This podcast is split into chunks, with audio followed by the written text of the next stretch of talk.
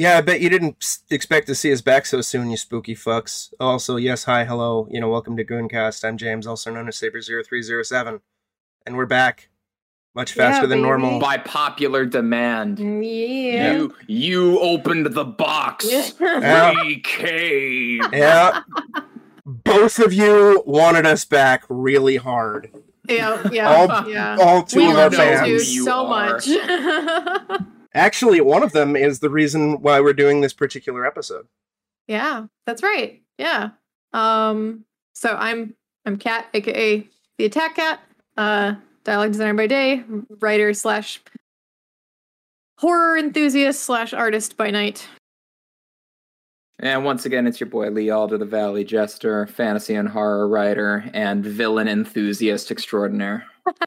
Yeah, I mean, aren't we all? Yeah, That's and why it- we're here. yeah, that's why we're here. We were inspired by our favorite villain, Renzi, who Hell is a big Shout bully out. to his mods, Hell uh, yeah. big bully and villain to everybody to do our. Sure you're his villain, though, right? No, I no no no no no no Uh, no no no no no. I think so. No, the no, no, best no, no. villains are always the ones who think they're in the right. Listen, Exactly, listen, exa- listen. Oh man, we're gonna get into We've that already we've again. al- we've already been over this, all right. Where Grant has said, "I am the villain who the hero realizes is right in the end." Yeah. Yes. Correct.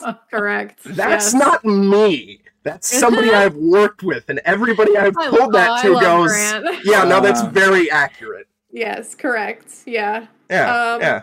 So, uh, to start off with, uh, we may have some minor spoilers. I Yeah. think for I, some of I these think they're kind of unavoidable. Yeah. Eh, There's so- there's there's one in particular I am going to do my best to not get too into, only Hmm. because of the fact that I know Oh, yeah. Kat hasn't played the game, and I really want her to play the game.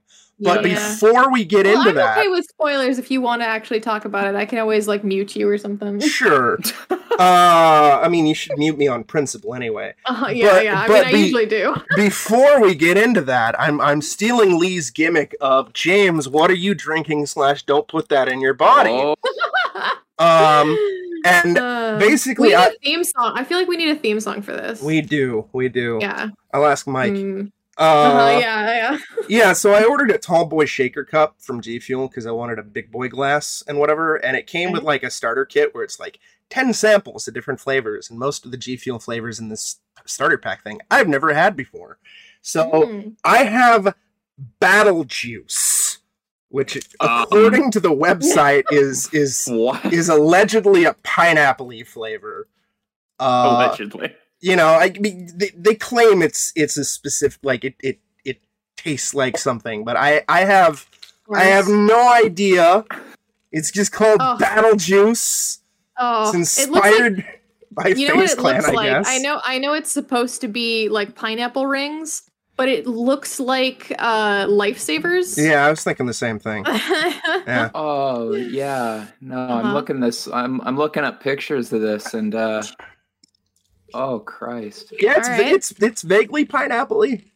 Okay. Vaguely. It's All not right. it's not terrible. I mean, it's there's some weird G Fuel flavors that I just refuse to try. Like there's like four different Sonic flavors and I've tried three of them and they're all pretty good, but the one I refuse to try is chili dog flavor. I'm like, I don't Oh. want to drink a Oh. chili dog. Bro, Oh, bro. But what about plasma? The Oh. Morbius flavor. No, oh. I, I, oh. I did want to have Maiden's Blood, which is the Lady D flavor, but that, Oh, that's been out of stock for like a year and a half. Oh, oh, I. I It even- wonder I why. it even came it even came in like an extra large tub because it was Ugh. tall lady Oh, and I'm Did like, the I tub want have that. a bust. yes excellent, probably it came in a Excellent. corset. yeah excellent. Oh, I, you know, I should have had her on the list. She's on all the lists in my heart. Actually, she's not a Ugh, villain. Yeah, there you go. well i mean she Yeah, could yeah. she could She- be She's the hero. She and could- I will, I will hear no arguments otherwise. she she could be an honorable mention otherwise i mean i have one honorable Yeah. mention Ooh, I, okay. I have one as well. Yes. maybe maybe I'll think of some honor. I had I had a slew of people, and I kept being like churning through them yeah, this was actually kind of a difficult list for me to get through. Same. Other than like the top two, I think I was kind of like, man, there's a there's a lot here, and, and I mean, yeah, Yeah. we can talk a little bit ab- about that, but I, I think also that like I tend to play games that don't have antagonists in them, or mm-hmm. at least they don't have like. So I play a lot of like murder mystery games, right? And and James joked like, "Oh, have the the um you know the bad guy in all of the Nancy Drew games. Like every Nancy Drew, every every one of your top ten is a Nancy Drew villain." hmm And I was like, you know, I kind of feel like with those games, uh, I meant this to somebody. Um, uh, the analogy I used was that, like, in Scooby Doo, the guy underneath the mask is not as interesting as the mask itself. Yeah. And that's kind of what I feel like for most of these like mystery game villains, where it's like the mystery of who the killer is is kind of more important than the actual identity of the killer. Sure. So Except for that time where the guy underneath the mask was Don Knotts. Oh yeah, that was great. Although I did, I did also keep telling you to put Tom Nook on your list.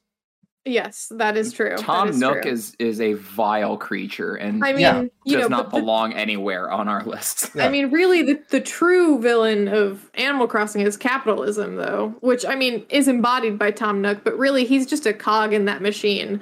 Uh, today, and I- I- thank, you for- thank you all for coming to my TED talk. Listen, Down listen. I think even if Animal Crossing existed in a world without capitalism, Tom Nook would find a way to be a villain. He's just that You know kind of guy. You know who else is a villain in Animal Crossing? Fucking Resetti. Bitch, I turned off my system for a reason. You don't have to yell at me for that. I miss Resetti. yeah. But Well, anyway, I guess, I guess before we dive into the list, did either of you have any like specific criteria that you set for yourselves in in writing your list?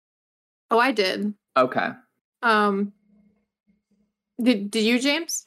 Kind of. My my criteria was it it isn't necessarily a villain, just someone else's antagonist.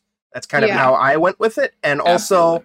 Yeah. the there's there's a lot of m- murky gray areas where you may have someone who's say a protagonist in one story and then they return as an antagonist in another Mhm. or Yes. in another story they they have like maybe a quasi redemption arc or there's a lot more more gray to them one of my my, my main spicy pick is is the one that I, I think lee will understand why i picked it but it is a spicy pick Okay. Okay.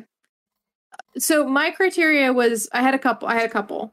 Um first is my most obvious one which is that I don't like to toot my own horn and so therefore any game that I worked on or like worked even tangentially on was like a no-go. no yeah that, Um, that yeah that that, that for me went without saying too yeah Yeah. exactly. There's a couple of villains that like or villains or antagonists in games I've I've helped make uh that I really like, but I'm just like I don't want to be that person, you know? So Yeah. I just I just don't. I'm just not, right? Yeah, like I, I, I Um, really like Comstock as a villain in Bioshock Infinite, but there is no fucking chance he will ever goddamn be on on a list. Yes, exactly. It- yeah, yeah. Um also my, like I was pretty strict about like anyone who is playable is not is like by default not an antagonist. So despite the fact that like like my example was at well, mild spoilers for The Last of Us Part 2. Uh Abby in The Last of Us Part 2, very much a villain. Uh, or very much the antagonist of Ellie's story, rather not not a villain. Um, the antagonist of Ellie's story, uh, but also a playable character in her own right. And by that same definition, you could argue that Ellie is also a villain or also an antagonist. God, I'm getting That yeah. tracks. yeah. So so it's just kind of like, you know, the the yeah, I, I, I yeah, uh, that was that was my my personal criteria. Um and I also limited it to one per I kinda- franchise. Yes. I I I did I kind of bent my rule a little bit in one regard. I- In terms of like I I have like kind of a shared Oh, it's fine. It's fine. Yeah, it's anyway, it's it's like I, I was tempted to bend it a little because there was an instance where I could have bent it, but I decided not to. Yeah, yeah. And also I will say that um in in a couple of like in a couple of chats that we've had leading up to this, uh, you know, like I've already kind of like mixed up the terms myself, but we were pretty adamant that like an antagonist is not a villain. You know, like it, like they are not completely equated to one another. An antagonist can be a villain, Yeah. but they don't necessarily have to be. Like it just needs to be somebody who opposes the protagonist. hmm Um so yeah, like even I think I think most of mine ended up being more on the like, you know, evil side of things uh in general just because those are kind of the characters I gravitate toward. Sure, sure. Um, but at the same time, it's like, i you know, if you wanted to have an antagonist that, you know, like, you know, in, in a game where, for instance, you are playing as not a good person and your antagonist is somebody who is a good person, it's like, well, that person's not a villain, but dot, dot, dot, right? hmm so- One one other criteria that I did kind of go with is there's some instances where a character that I chose appears in multiple games, sometimes mul- in multiple games as an antagonistic ro- role. But for me, I I specifically chose one of their appearances as opposed to yeah. like the the entirety of their canon in whatever franchise or or whatever. That Yes. tracks. Yeah. I think I think that's fine. Like as long as it's not. I, I think we also said like we don't want to do the like Dragon Ball Z thing where like yes, the Vegeta rule. We we we kind of also kept yeah we, we we kept it strictly to characters that originated in video games as well. Oh, that too. Yes, because like I I love uh the Joker in the Arkham games, but you know, he's the Joker, right? Like it's like Baby. yeah. Yeah, he's and the the Joker, Joker baby. baby. Uh, you know, and same with like, you know, there's a lot of there's a lot of villains in the the Spider-Man games that are Yeah. like they're cool, but no, like they're cool because we have, you know, Yeah.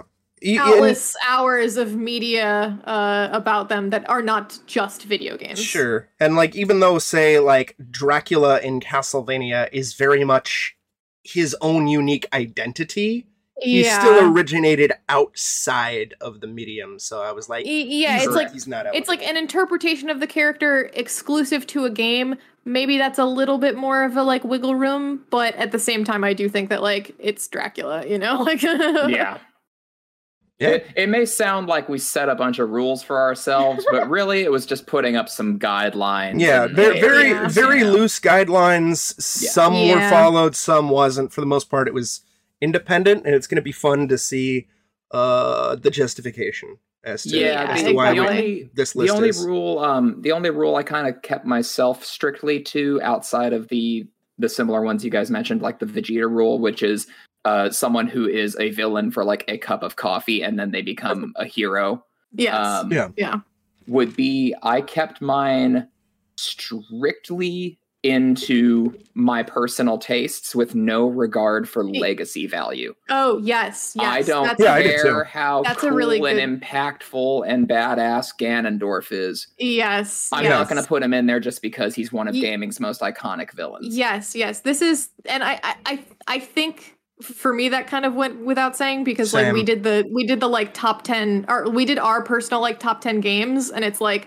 yeah, most of my games wouldn't be anywhere near the top ten of like anybody else, right? Yeah. So, Right. um, so yes, just just bear in mind for everyone listening that this is very much our individual personal taste. Yes. Yes. So like, we're we're, don't, we're you know, not making like the No, this is definitive not the top 10 villains best of all games. Yeah. time. No, Yes. fuck that. Like- fuck that. no. You know, bear bear with it. You've been listening to the goons for long enough. You know what you're in for. Yes, Yeah. GLaDOS is a wonderfully funny and amazing, long-lasting villain, but no, Uh, will not be on my list. Okay. All right. I hope to see GLaDOS on someone else's list. Excellent. Yeah. Yeah, you know, like it's you should know me by now. I like Drakengard and Illbleed. I Uh, have yeah, I shit know. I was gonna say. I have shit taste. Yeah, Deal yeah, with yeah. it. We all have we all have shit taste, all right? All right. Um but like if we're if we're ready, I think we should just kick this Let's kick this motherfucker off. Yeah, let's go. All right, we're yeah We- we're we're starting off strong with uh with number ten, most feared gaming antagonists, uh, Makoto Kedouin, the writer of Corpse Party. Oh yes. All right, I'm kidding, but no, really, I'm not. What have- what have you done with your life and your legacy? Uh, so for my number 10, um, this one is interesting for me because it is um, a character in a franchise that I have not really explored a whole lot. I've Okay. um, I've I've waded my feet into the waters of the uh, of the franchise, but this character is a one-off and makes such a strong showing in the game that he appears in that it would be wrong to not put on the man who could break the president in two, Senator Armstrong from Metal Gear Let's Rising. go! Oh my god. Let's go. He was a strong Okay. candidate for me, but Awesome. I, Awesome. I gotta put this motherfucker on there. So like, I'm not a big Metal Gear guy. I respect the franchise, but I um Mhm. I don't like stealth games. Just period. sure, Mm. fair. Um, and I know that the genre, I, I know that the um the the franchise has started to expand its genres a little bit and play with a lot of things, but none really caught my attention until I happened to just catch wind of Armstrong just once the memes started going around. You know, nano machine son. I'm like, oh, I got to get in on this action. And uh, this this dude is such a gigantic giga chad. He is, He is uh, such United a States giga-chad. senator for uh, Colorado, I think. Is is Um, this the I made it the college fuck football. up guy? Yeah, he's yeah. He, that's not a quote from the game, but they Okay, they they've okay. made that into a meme and it fits Okay. perfectly. Yes. All right. Because I because that's who I was picturing. So I He, just want he's I, he's weaponized libertarianism. Yes, Oh that is a- yeah, he is weaponized libertarianism. So his Okay. whole gimmick is he wanted to stage a, a political conflict with Pakistan, utilizing Boy. a mercenary company as like Okay. a foil. And his his plan involves like uh stealing the brains of children Yeah. to like create ch- uh, child soldiers Oh, oh, uh, uh, And- Yeah. uh, yeah. Um, and his whole his whole purpose at the end of the day, which he gives in a probably shit you not like solid twenty five or thirty minute monologue, It's so Uh-huh. good. is is to cr- is to put the United States back into into war to create a war economy to bolster the U.S. Uh, like the, to bolster our jobs, put us back into that you know overdrive we get when we're really in a time of conflict. And his ultimate goal is to create a world where men fight their own battles, where they're not enlisted into an army to fight for other people's ideals, where every man and woman can just fight for what they believe in, which is completely psychotic when you really get down Yeah. to like the nuts and bolts of it. super psychotic and and it really ties into like the game itself because that's what Raiden is inadvertently doing. He's fighting his own fucking battle. it's a uh, god damn it, dude. Yeah, I, I'm I'm a I'm a big sucker for when you get to um when you get to those antagonists, and especially if they're in a boss fight and it's a good one on one, and just something about their appearance is like this can't be the boss. What? It's just like it's some dude in a suit Yeah. like pushing his glasses up onto his nose and he's got like a mole and you're this super slick cyborg samurai serial killing machine and and then he beats the piss out of you with it's- wrestling moves. with wrestling moves. Oh yeah, Okay. he's suplexing Raiden and shit. Um, but I, I love this character so much because what he what he brings to the table in terms of like meme value is absolutely balanced out by what a terrifying presence he creates. Yeah. Um, having one of those insane plans where someone who's really like involved in a dangerously political spectrum could absolutely broach these kinds of topics and approaches like at a Senate hearing. This this is what would happen if a psychotic politician had superpowers. Oh, great. Yeah, it's he's Good. he's he's genuinely a terrifying villain, but he is That's also awesome. so fucking fun. Yeah, uh, That- great great theme song. Um, Cool. Great great uh great combat mechanics uh he's one of those he's one of those bosses that you get him down to 20% and then he starts doing an overpowered super heal move that you have to counter immediately or he regains his whole health bar and then Oh you hate God. yourself oh, my yeah God. Um, He's Oh, he's the first boss in the game who has double health bars too. Oh Lord. yeah he's an asshole so this, yeah This actually this actually reminded me because um, I have never played a single Metal Gear game. Uh, so Mm. and every time I hear about them, it's like more and more batshit, and I'm just like, yeah, I I see it. I like Death Stranding. I I know what Yeah. the, I know what that flavor is all about. Um, but it, you reminded me of another one of my my metrics for this list was that I did not include anyone that I did not whose game I have not played. So Oh, fair. yeah, Yeah. Yeah, I also think I think there are yeah I think I think that's probably a given for everybody. But like yeah, I'm like Um, this this sounds like a cool ass villain, but like I haven't played the game, so I You just can't. know, Well, Encounter. as soon as we can hang out that. again, I'm gonna make you play it now, Kat. Oh my god. okay. Yeah, it- it's funny you mention that metric because there, there like there is a particular antagonist that I adore so much, and it's from Mhm. a game I've never played before, just because Mhm. I haven't had the uh, the console to do so. Uh-huh. Um, but there's a, there's a, an antagonist in Bloodborne who I'm like obsessed with, oh yeah, and I've yeah. never been able to touch the game, and it's like Mhm. I don't know if I Did they make have- your list? No, I didn't put them on the list because it would have felt like kind of you know weird not having played the game and had the Yes. experience. But like, I just I fucking adore everything about their aesthetic and their Mhm. gimmick. Mm-hmm. But yeah, so it's it's funny. I did I did kind of consider that for a fleeting Yeah. moment. Yeah. But Yeah. yeah. so starting off my list is the uh is the man who could have gone pro if he hadn't joined the Navy, Senator Armstrong. Excellent. College ball, you know. All right. Uh so my first one on my list, my number 10 is higher on someone else's list. Womp womp. we, had, we had to do it.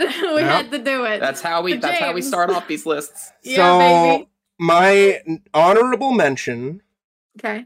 is Thomas Thomas from Phasmophobia Excellent. because Thomas Thomas Beautiful. is the scariest fucking thing imaginable. He is always Uh-huh.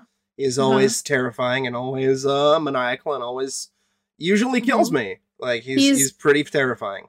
They they've added so many more names and yet He's we so know elusive. He's, we know he's there He's there. watching, He's still lurking. waiting. yeah. so uh i don't have too much to say about my actual number 10 pick because like I, I i banged this out the bang this list out pretty quickly at least when when we first came up with the idea and then i realized that i needed to kind of like rework it and whatnot like this list was a little difficult for me to put together but my number 10 is pius augustus from eternal darkness Ooh. oh, That's a good one. Okay. yeah he is he is a very fun villain you play as him very briefly at the start of the game Yes. uh So that's really interesting because from what I have played of Eternal Darkness, he is not super a part of it. he he he he's the final boss of the game Okay, that's that's what I figured. yeah Yeah. yeah he's uh Damn He- it, sorry Spoilers.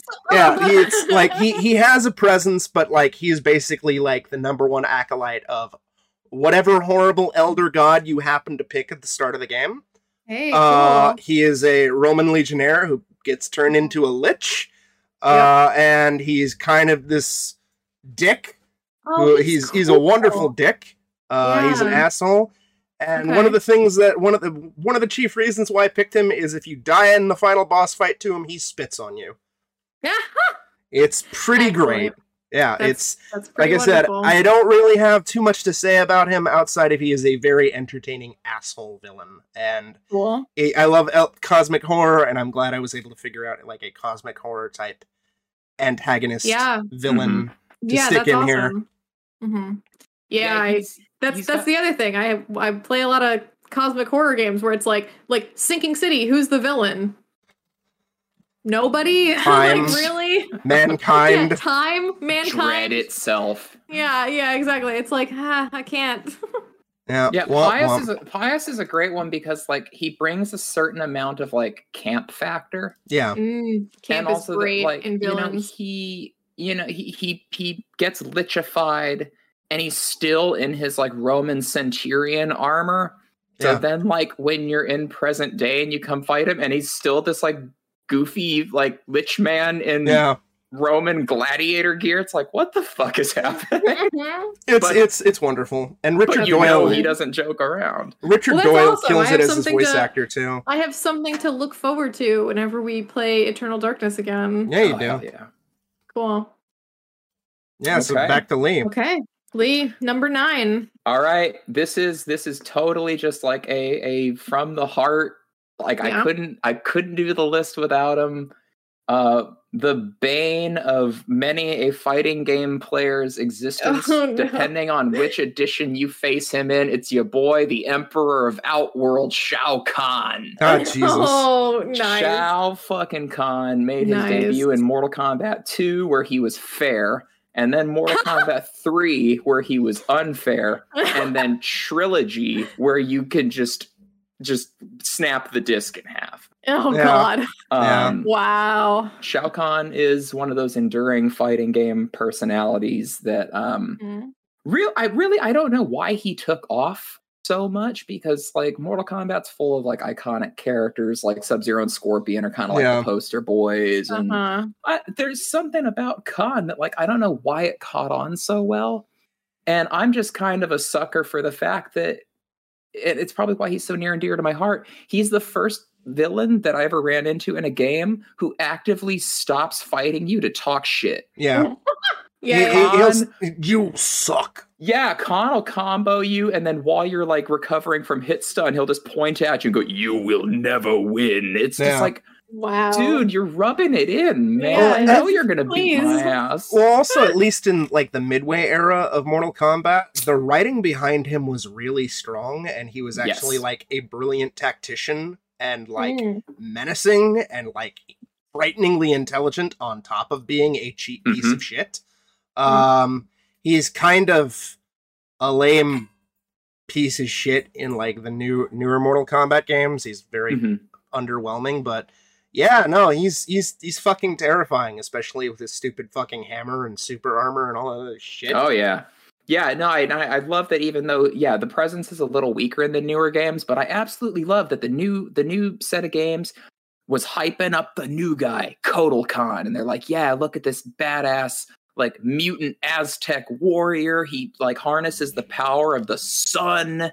This is the new hotness, and then they just still have Kahn beat the shit out of him. Don't don't don't bring that up. I'm still hurting over it, man. It K- Kotal was Khan so- is too cool. KK in a wheelchair, to quote It- Sonic XD. Yeah, it was it was He's gonna roll over your grave. ass beating. He's gonna like roll over your grave, Lee. It was not okay. I knew I knew there was going to be fighting game rep in this list because I was just like I was thinking about it. I'm like, there are so many good fighting game villains, and I can't name a single one because I- I don't play fighting games. Uh, you could have you could have named Master Hand, probably. I don't That- know I what was- his I backstory would- is. I- on my short list, Are you I- talking about from Smash? yeah, I've never played Smash. I What do you- thought you played what are you, Smash. You, have a? Nintendo console. Everybody's played no, Smash. no. Will Will plays a lot of Smash. Eh, I whatever. no. No, I, I I had a short list of fighting game villains that I I was entertaining putting on here. Kahn wound up Mhm. winning, but I almost put on Cervantes from Soul Calibur. I almost put Uh-huh. on um, Kazuya from Tekken. Okay. mhm. Uh, but Shao Good old Kahn is just Kazuya. he, Shao Kahn is just the the Shao best. Kahn, You know, intergalactic conqueror.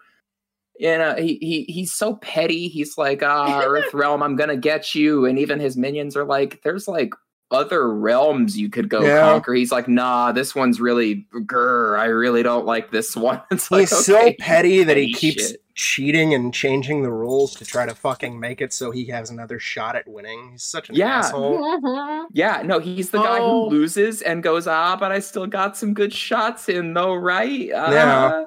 Yeah. Mhm. So yeah, the master, the Spam. master of the spammed rising knee, Shao Kahn at number nine. There Nice. Nice. All right.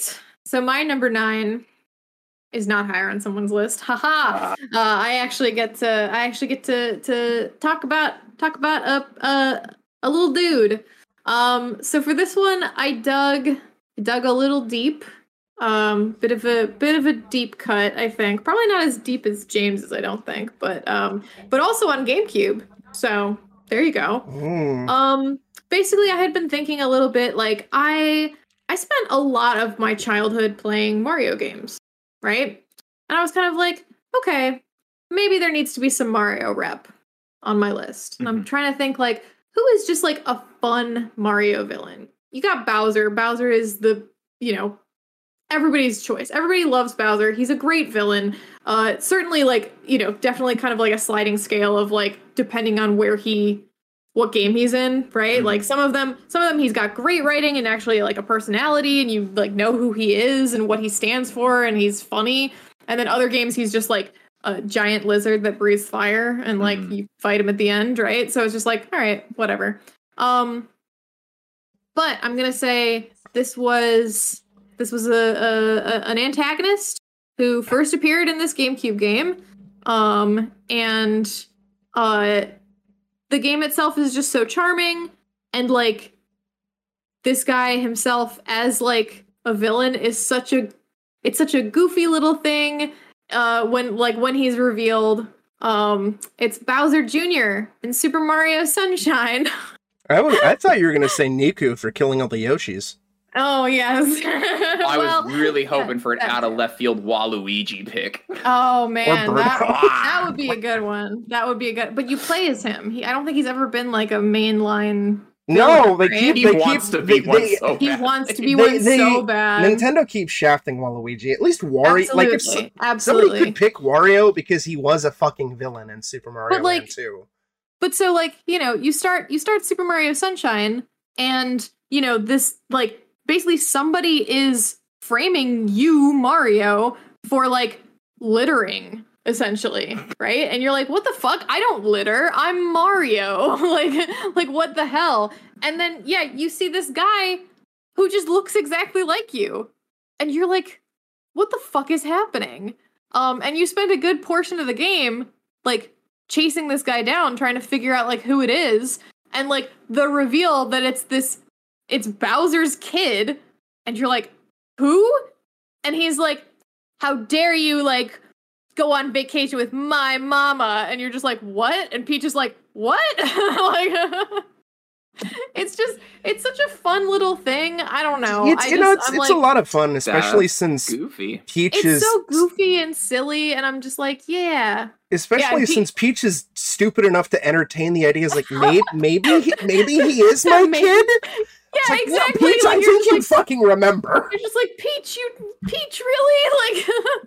Like, um, but yeah, and then like you know, end of the game is just like they were also on vacation, and this was Mhm. just like Bowser doesn't fucking watch his kid, and so his kid went off and kidnapped the the lady that he usually kidnaps, Yeah, and sent you on this whole uh, adventure. Like father, like son. yeah. Exactly. So it's just it's it's just cute. It's fun. He's a he's a great little villain. You really want to like rub his nose in it by the end. You're just like, "Oh, you you little scamp." Like I Oh, like, yeah, I wow. like that we're getting some variety on the list as far as like you know total like villainous scumbags, and then Yeah. just like the goofy, campy, kind of lighthearted side of it. Yeah, exactly. Like Yeah. the little the, the bratty little kid that's like harassing you, you know, like Yeah, Yeah. so that's my number 9 is All right. Bowser Jr. Super Mario Love it. Sunshine. Oh wow.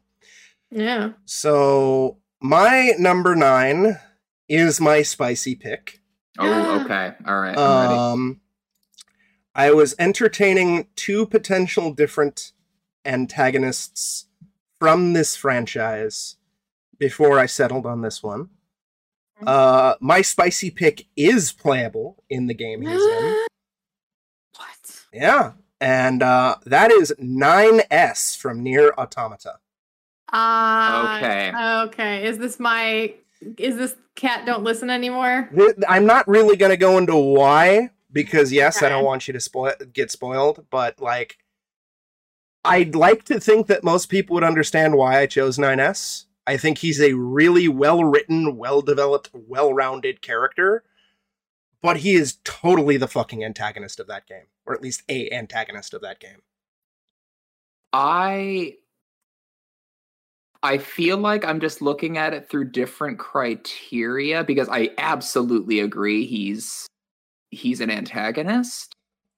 But I I did consider him for my list, but I initially didn't put him on because I viewed I I- I think you just spend too much time in his point of view and you spend too much time with Mm. him being playable. That's Yeah. that's why I I actually chose him is because it, it allows you to get more into his headspace.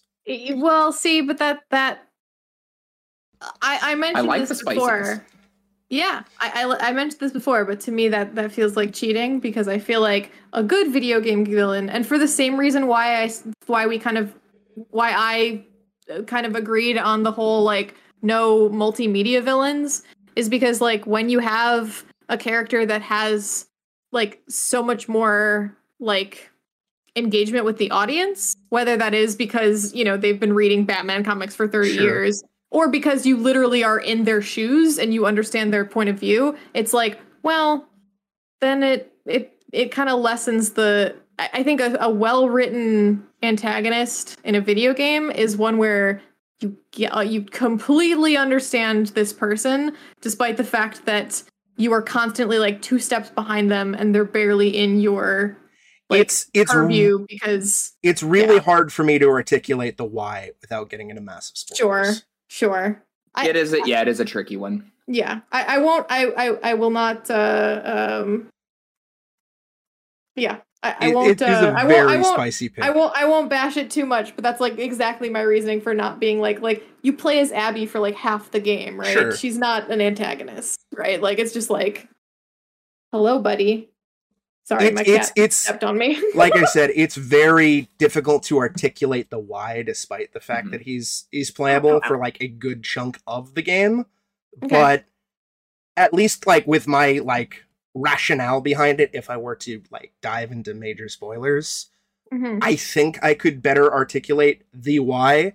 I I- won't, I I, would- I- won't force you to though. Yeah, I, I don't I don't want to ruin it for you because I really want you to play it at some point. I I will. I will. really do.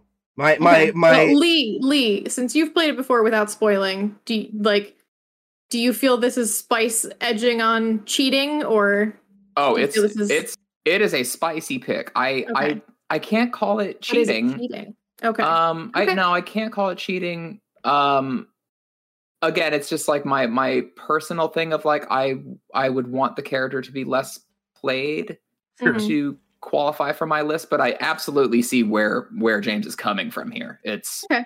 yeah, I think it's a very yeah, it's a very spicy pick. my my alternatives were Caim in Drakengard 2, not 1, because Caim is actually not even playable in Drakengard 2. And Mhm. the Shadow Lord from Nier. No matter what, it was a Yoko Taro pick. But I also sure, sp- sure. I, s- I also specifically stuck him in the 9 spot because 9S. Because Oh, I'm an asshole. fair. Yeah, I, Right. I did have Yeah. Adam and Eve on a on a draft of my list. Oh yeah, Oh, they, they're nice. good. They're so good. But yeah, that's that's that's my spicy pick. I Okay. yeah, that's that's inferno spicy. Yeah. yeah, yeah, Very spicy. But uh, I don't know if it's uh I don't know if it's quite as spicy as my number eight pick. oh boy. Okay. Nice seg. Let's go. Okay. Well, it's only spicy because it's higher else on somebody's list. Kat go. womp womp womp. oh boy. Okay. Um so I think my number 8 maybe a little bit basic. Um but uh recently this character came up in conversations um because he's related to another a, a, a game that has recently come out and specifically in conversation in conversation with this group. And as we were talking more and more about like the the like where the games he's from i was like shit man. Like this is this is kind of like the quintessential what i want from a video game villain.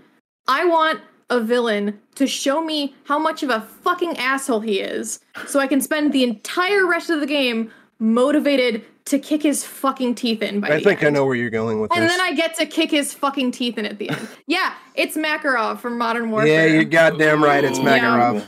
Yep, yep. All right. I, I'm just like, uh, like, oh, just having like no Russian, which you know is playable, but you're not put into the shoes of the villain. You're put into the shoes of like someone who is pretending to be one of his cronies Yeah. And there's just there's there, you just get so many cool moments of like seeing what a dick this guy is and you're just like it, it's it's just it's it's so good and then that final confrontation on the on the fucking roof of the skyscraper i'm like there are moments there are like shots in that confrontation that are just like seared into my brain as like oh like yeah. I'm coming for you you know like like, Well, you know, and we already we already said spoilers, but I mean, he already gets up there because he fucking kills our soapy boy. He does. Yeah. Yes. Exactly. Exactly. So like yeah, I mean I like I love that I love that they pull no punches in setting him up as just like irredeemable bastard, Yeah. right? He's not really he ends up being sort of like dethroned in Modern Warfare 2 as the main bad guy because Yeah. you end up you end up getting betrayed there's like a twist and you're betrayed by your oh like you know by the Americans basically. Um which is great. I actually did think about Shepherd being on this list instead of makarov. Shepherd's good. um because i think Shepherd is like Shepherd is a really strong villain and also like has that really good moment of killing your squad. Yeah. and, like and just stabbing you in the back. Um but i think ultimately just like makarov being built up over like two games. Hmm and then and then you know it's it's just like I think he's just the ultimate example of like writing a villain or yeah, writing an antagonist who is just like irredeemably villainous and you're just like there's there's no there's no like waffling on like oh maybe he has a reason. Maybe he's like There's you no know, redeeming No, maybe he's- he's yeah a maybe there's some some gray you know like gray zones in his re no he is he is a terrorist and he's a you know he's this fictional monster and you're just like i'm gonna throw you off a fucking roof like, Yeah, and and his death with is so fucking satisfying, especially it's the so, it's so, especially the moments after where you got to press a button to light a cigar as Price, yep and Pri- Price is just taking that fucking like almost after sex cigar, but it's for murdering Makarov. Oh, was that Yep. good for you too? Shout out to Yeah, ab- Price. Absolutely. Yeah, shout out shout out to Price. Yeah, no, it's just it's like it's fun. They build up they build up the antagonism between him and Price so good. Yep. Like, you know, there's the there's the whole breaking Price out of jail and them all being like, "Oh, Makarov really wants this target in here. He wants him dead, so we're getting him out." And then it's like the reveal is it's Price and it's just like, "Oh yeah, of fucking course. Of And course he hates Price." and, and then get Price blows up space. yeah. Mm-hmm. I So, love yeah. okay. That's Yeah. my number 8. Just a good old fashioned irredeemable asshole. Yeah. Yep. Love it. Yep. Love it, love it. So my number eight is a very morally complex villain, and it's Maiden Astraea from Demon Souls. Okay. Oh, okay. She All right. is uh, one of the five greater demons that you need to kill in order to get access to the Great Old One. She was Mhm. a maiden for for this one church who basically like was you know going on like a pilgrimage and she made her way to the valley of defilement.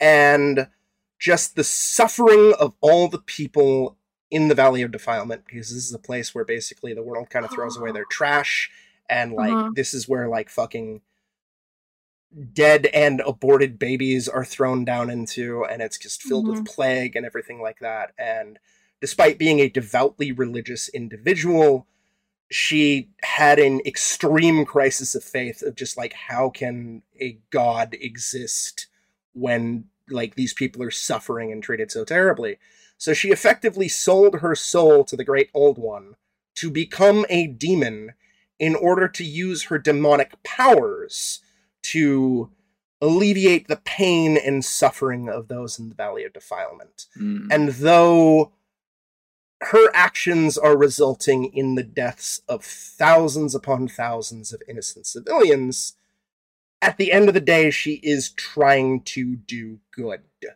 which Mhm. makes her an interesting little Yeah. villain. And by Yeah. having to kill her in order to save others, you're still you're effectively removing the salvation of everybody Yeah. in this valley. Yeah. And it, it that is that is it's- a really really good pick. I actually remember you sent me the um like a lore video about this Yeah. because I've never I've never played Demon Souls, but I distinctly remember discussing with you this backstory because Yeah. it's yeah It's it's, It's awesome. insanely tragic and awesome and morally complex. And it's it's one of the the things that I constantly like to bring up when Mm-hmm. people sometimes like cite that the the Soulsborne games don't really have narrative or strong characters. Like no, Maiden Astraea is really fucking strong. Like Yeah, she she I is mean- yeah, there's some villains where it's just it, they're just Yeah. a villain, you know, whatever. my my disregard for i think i because i i did actually I, I spent some time thinking about if there was anyone in elden ring that i would i would put on the top of this list and i ultimately came away with no Sure. um because i think even though I think there are some very interesting characters, I think none of them really truly felt like an antagonist. It was more, you know, I mean, maybe you could argue like Gideon, the all knowing. Maybe. Yeah, But, El- like- Elden Ring is a little more complicated. I can't really think of too many that I would would pick I- I think- outside of just my my fucking hatred Yeah. for fucking Malenia. Yes, exactly. That's but less of her but she's not actions a- and more of not an just she's not an antagonist uh except that you fight her right Yeah, like it's like yeah. that's that's kind of what it felt like to me for elden ring where it's like Elden nobody Ring felt has- like Yeah. Elden Ring's got a handful of antagonists. It's got one true and you know Oh, God. thorough villain in Mohg. oh yes Oh, yeah. yes Mohg is an irredeemable piece of shit. yes. Yes. but I- i also think like he's kind of sequestered from most of the main Yeah. stuff and I, Yeah. I never found i just never found him that interesting so like ultimately it's like yeah i, I could also say like uh god godfrey godwin who's the one that like you fight you fight for the first time and then he comes back later I don't He's like your first big boss. It's Oh, the Godfrey, right? Yeah, yeah, yeah. Oh um, yeah, yeah. I, like I, I could argue Godric. he's probably Godric. Thank you. I could argue he's he's probably a good a good antagonist, but he just wasn't that interesting to me. Yeah, it- So- for, for me, like at least for like, I don't think I could ever consider any any of the Elden Ring characters because while there's there's certainly a lot of interesting lore there, like none of Oh, them yeah. have like as strong of a I think it's more morally. It, it's it's very morally gray, and so therefore nobody really sticks out as like a ooh this is a person that is against me, yeah. right? It's just like every the whole world is against you. The world is the antagonist of Yeah, it's it's a bunch of fucking incestuous gods trying to fuck each other over, and you're Yeah, just caught in the exactly. middle of it. I like I like hearing these opinions while I'm looking at someone from Elden Ring later on my list. oh shit! love it. okay, all right. Yeah. cool, cool. excellent. I mean, I guess maybe be you could say you could say that the um the three fingers, Oh, maybe yeah. since they just want to burn everything down, but uh that makes them the hero to me. So mm, Yeah. uh, anyway, But yeah, Um, uh, yeah, Maid, Maiden Astraea is my pick. Uh, there were a Nice. couple I other love that pick. That's yeah, a great that's one. great. there were a couple other contenders from from Soulsborne, but she's Of the one that's always really fucking stood out to me just because of the complexity and thought behind her backstory and and even the boss fight itself because you don't even technically actually fight her Mm. she basically is sitting there praying and and she's guarded by her best friend slash knight who basically gave up his knighthood in order to just stay with her because he's like Ah. that devout in the because and he's basically just a normal npc in like knight armor Mhm. and if if you kill him maiden Astraea is just so fucking depressed about it that she's just like fucking do it just kill me just Yeah. end it because like take your fucking precious demon souls. You're damning everybody. I don't fucking care. And alternatively like because she'll she'll never attack you. She just heals herself. But if you pick Mhm. her off from a distance or like manage to get past her knight and kill her uh her knight gives up and is just like fucking kill me. My job is i failed. Just just wipe me out. Like it no matter what it's just fucking sad. Yeah, that, yeah, Yeah. no one wins in that situation. no. Wow. And Well, it's it's cool. an Good- interesting and mechanically complex boss fight An excellent choice, Jim. thank you Yeah. Well, and actually a very nice uh nice lead into my number 7 Mm. Okay. who uh does for me really hit that uh that horrible sweet spot of like every time you hit them, you keep wishing you could just stop hitting them. Mm. Those Mm. those antagonists that you have a that you have a fight with and you you just don't want to hurt them, but Yeah. you have to. Mhm. Uh, and it's it's probably the most obscure one on my list. Um, but if you're a fan of the pod, you've heard me gush about Othercide before. Oh. Uh, my pick is the child, who is the antagonist of Othercide. Oh. Um, essentially, the gist of the gist of the child is the Othercide mythos has these um, these beings that can attach themselves to you, and you have like a symbiotic relationship. So in Othercide, you're you're kind of like POV character is named the mother, and Mhm. it is implied that you, the player playing the game, are the godly being attached to her, and that's why you work Oh, together. I I love that shit. I so yeah. Yeah, yeah, it's a really cool approach. And Mhm. so technically I could also say that my choice for the list is the being that is inside of the child because the Sure. child himself is the vessel. Yeah, huh. Um he um he's a very young boy who because of the being attached to him called the suffering, he is granted immortality. Oh. He contracts the plague Yes. And is constantly uh, researched and carved up by plague doctors, especially this Mhm. guy who they just call the surgeon. Mm-hmm. Um, and this kid is just put through the ho- most horrible ringer. Like every time they they you know flay him open and try to understand his immortality, the kid's still alive. He keeps regenerating. He's Mm. put into care of this corrupt religious figure called the deacon. Um, and the and the child forms a brother sister relationship with one of his maids who when the deacon finds this out throws her into his cell that he stays in so that he has to watch as she contracts the plague from him and dies Ah, yes. and as soon as that happens, the last bit of human willpower that the child had that was holding back the suffering caves. He he snaps watching his his essentially sister die from the plague that he gave her. Mhm. And so once the suffering takes over, he unleashes the nightmare hellscape that we are playing in Mm. and it is it is brutal to work your way through the bosses because all the bosses of the game are people from his memories so you know the first ones they feel great to kill you know you fight the plague doctor. Oh it feels great killing him. You fight the deacon. Feels really good kicking his ass. And then you have to fight the maid and you go oh this doesn't sit well with me. And then you have to fight the child.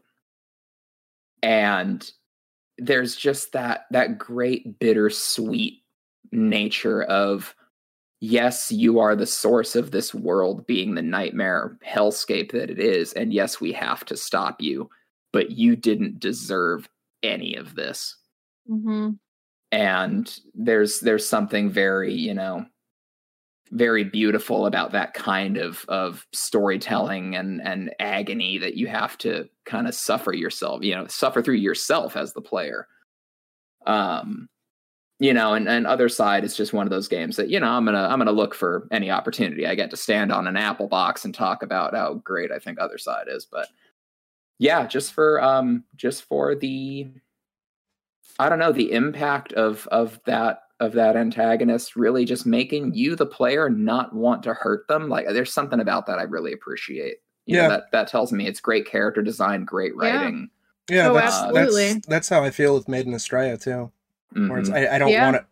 It's I, I I realize I have to, but I I Mhm. don't want to. Mhm. You know. Yeah. No. Oh yeah, that's absolutely. uh great. that's great pick. my number seven, the child slash the suffering. hmm Cool. Yeah, kind of makes me wish that I had more characters like that in games I've played, but yeah, I don't. Um so uh my number 7 now. Yeah. Yeah. I don't have as good of a segue, I'm sorry. oh, all right, I forgive you. um cuz I don't yeah, um so this this one was this one was also kind of a bit of a struggle for me to pick um just because I think that this series has a lot of strong antagonists um and I thought about picking some of the one-off ones because I think they are very strong. Um but I decided to go out, go with a returning antagonist. Um Okay. and and yeah there is actually i will say probably not as much tragedy as your two most recent picks um but definitely a little bit at least. Um so you know what is and also what is a list of mine without a selection from Myst Mm, um okay. so yeah my uh my number seven is Sirrus one of the brothers in Myst cool. okay. um, so to give some like a little bit of backstory, in the first game, very simple. Um, he's one of the one of the two brothers that is trapped in the books in the library. Um, and as you continue playing the game, you kind of get a little bit more information about who they are um, and sort of what they've what they've been doing. Um, and they are uh, they're responsible for burning a bunch of the books in uh, their father's library, uh, which essentially, you know, if you don't if you don't know this about Myst, but the books are like keys to worlds. Um, so essentially, they've killed like they've like genocided people basically. Mm. Um, and uh, yeah, it's it's very fucked up. Um, and basically, the reason they uh, are are now trapped um, in the library is because their dad Atrus like set a trap for them essentially. Um, and uh, uh, that basically that sort of becomes the like tragic crux of like the family drama that plays out uh, throughout Myst. Um, because basically the decision to imprison, uh, because by the end of Myst, sorry, I will uh, uh, be more articulate, but um, the end of Myst is uh, if you if you get if you free Atrus from his own prison, um, he gets out and he burns the two linking books to the prison ages that hold his sons. Uh, and the implication is that they're dead then, right? Um, except you learn much, much later uh, in the fourth game, which I listed as I think my one of my favorite games of all time in our big favorite games of all time list. Watch that episode if you haven't. Yeah, Yeah, get out there and watch it.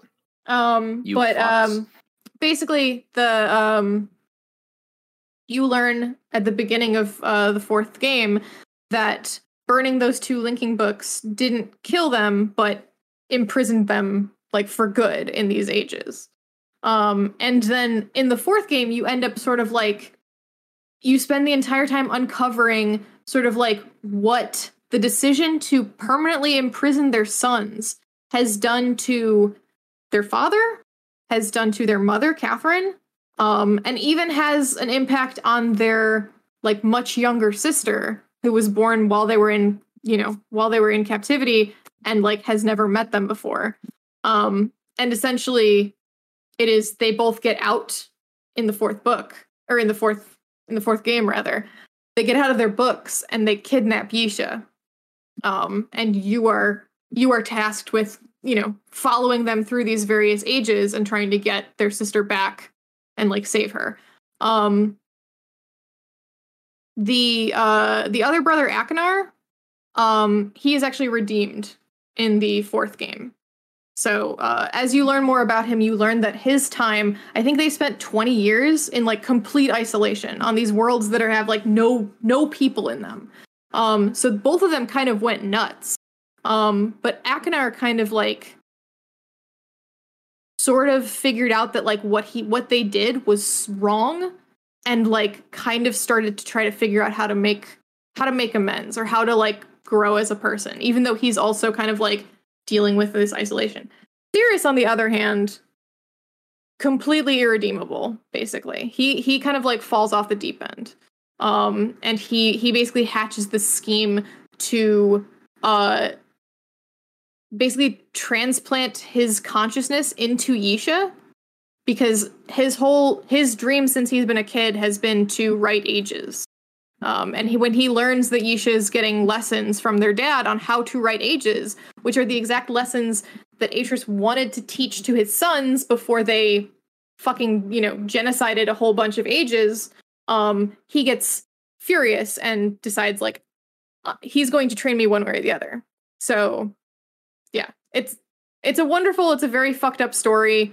Um, and I just love it because it's there's this element of like essentially Atrus creates his own monster, Mhm. you know? Um and and yeah, that actually plays out a lot in uh in the series as a whole because I'd also considered Gehn in this spot. Gehn is the main villain of Riven. Um Gehn is Atrus's father. Uh, and there's a whole massive backstory there that I won't even get into from like the novels and like everything like that. Um, but then also the third game has another uh, antagonist in uh, Saavedro, uh, who is who is um, uh, he's he's a he's a victim of the brothers uh like like genocidal book burnings. Um so essentially he and this is also sort of when they start to hint at like maybe not all of the worlds were lost when their books were burned um because essentially he loses he was like not on his not in his age when they were when they were burned so he's been stuck uh where the brothers stranded him essentially. Um and his his whole goal is like i want to make you pay for what your family did to my family. Um and like it turns out that like end of the game you you basically like allow him to go home.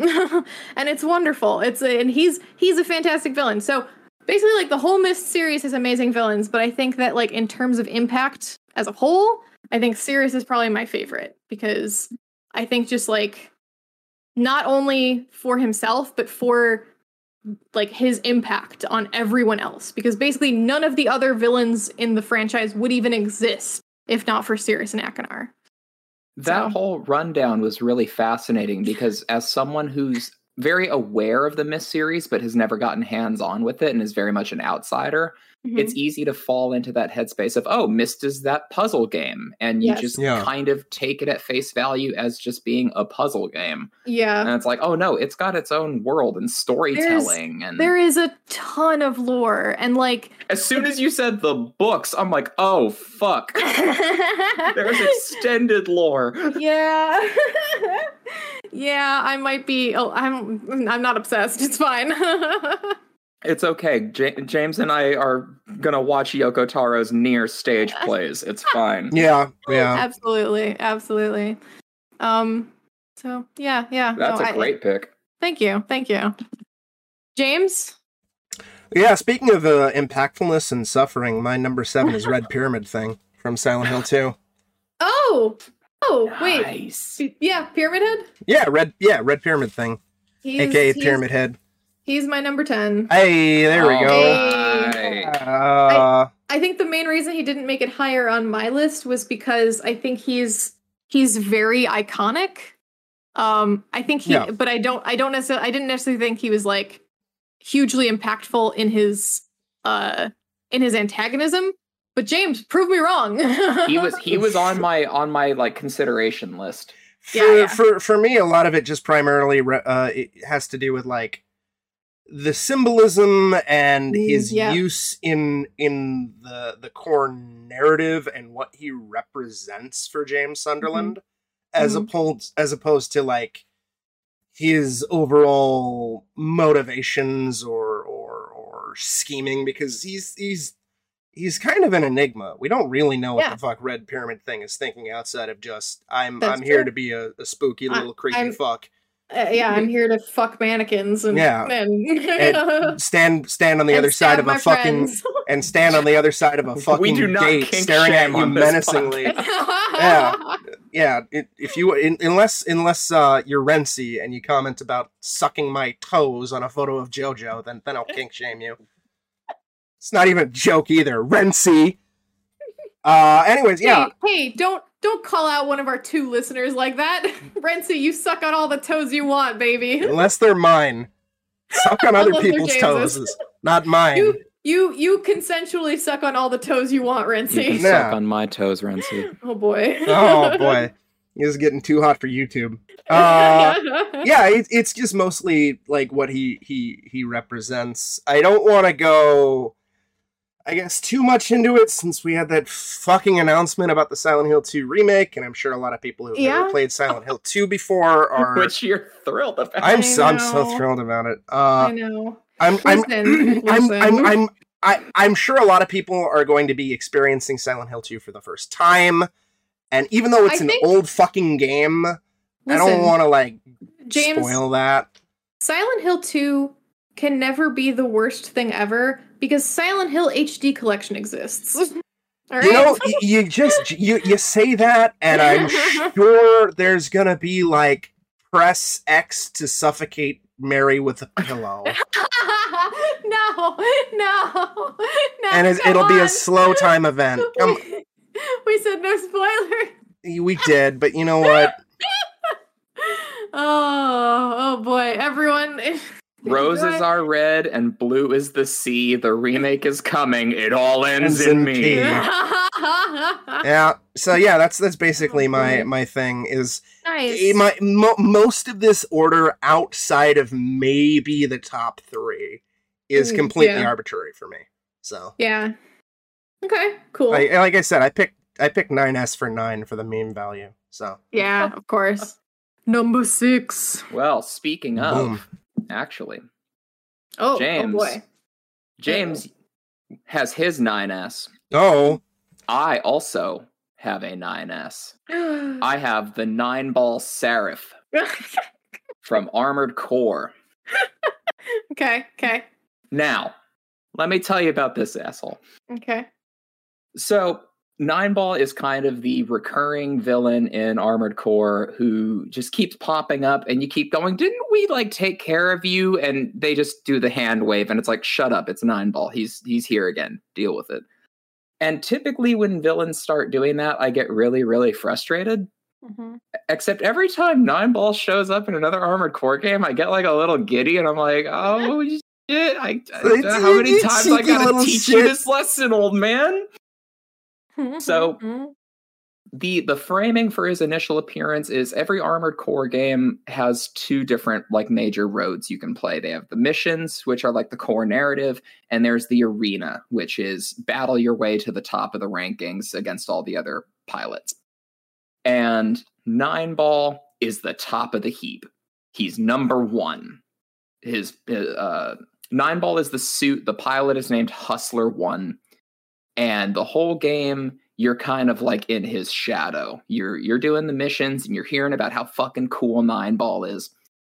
And by the time you reach the end of the game, the uh, the story missions and the arena start to converge because it's revealed that Hustler One doesn't exist and is an alias, and Nine Ball Seraph is a sentient AI that has uh, become self aware. Um, it's a super advanced combat unit, and it started. It started like weaving these really complex stratagems. And essentially, what it's done is in the world of Armored Core, the world is run by like the mega corporations. The entire point of the game is you play as a mercenary and you keep selling yourself out on contracts to these mega corps so that they can have their pissing matches with each other. And Nine Ball has figured out that is completely illogical and doesn't make any sense. Uh, these mega corporations need to go. So Nineball has infiltrated the nervous network that runs uh, that runs all of the missions for the mercenary company called the Raven's Nest. And the entire game, all of the missions that you've been running to disrupt the operations of all the corporations have been organized by Nine Ball. And you have been kind of the puppet knocking out the Would you kindly, eh? Exactly. It's Oh, very much a would you kindly situation. Oh no! And so Beautiful. then you Oh. find out at the end, okay, to to to bring this all to an end, I have to beat the number one in the arena. And you do it. You you beat nine balls ass. And then you get to the expansion, and it turns out, well, technically, like the nine ball was just a program. It has it has upgraded itself, built itself a new suit called the Seraph, which is where Nine Ball Seraph comes in, and has started mass producing itself because it now realizes after learning from its failures, oh, I can't rely on other people to do this. I need to do it myself. Therefore, I must create an army. So you have to then fight through to destroy the, the source of the AI itself but because of how deeply integrated it's been into the nervous system that coordinates all these missions and everything for your mercenary network, you effectively destroy your own mercenary team. You you wipe out their nervous system, their whole network, Oh fuck! and leave it defunct. And there's just something so cool, like I said, about like when you think the problem's dealt with and it'll just like rear its head every so often because it's a persistent, forever evolving computer program. You think you're going to take care of it, and then every couple of games, you'll Mhm. see you'll see nine ball pop up, and you go, no, no, no, no, man. you, You- you, you bop you- him on the you head, so he cheeky goes little back fuck. Into his hole. There's there's just something so delightfully persistent about Nine Ball that is really endearing. And then you know on a on a functional level, like the fights with his suits are always really really difficult, but in Mhm. that way of they're always like fair one on ones. Like I think there's a couple of exceptions where there's a couple like ads or like you have to fight two like weaker versions of Nine Ball at once, but mostly it's just a good one on one mech duel with the best in the world. And yeah. um yeah, you know, I, I I he's he's definitely a little bit of like a childhood nostalgia pick, but I I do love me some Nine Ball Seraph. This is this is the one on the list that James called out.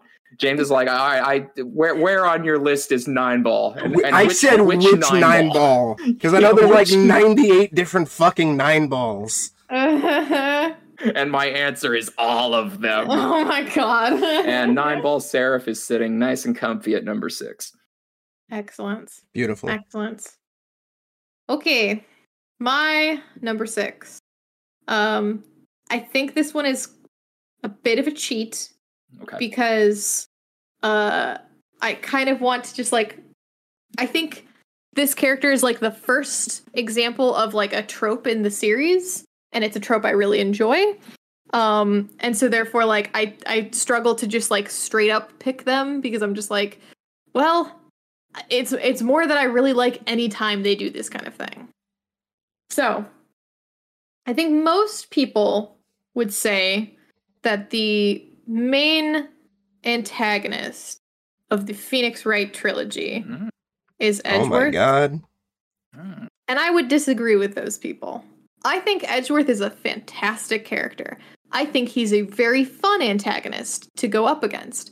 But I think ultimately, the line between antagonist and like friend is so blurred with Edgeworth that it becomes kind of a you know like like you're like a basically frenemy situation. it's a frenemy situation. Yes, it's it's enemies to lovers, and I'll hear no other no arguments otherwise. the Um, fan fiction is written. it, it's not even fan fiction. It's in the ga- it's subtext in the games. Damn it.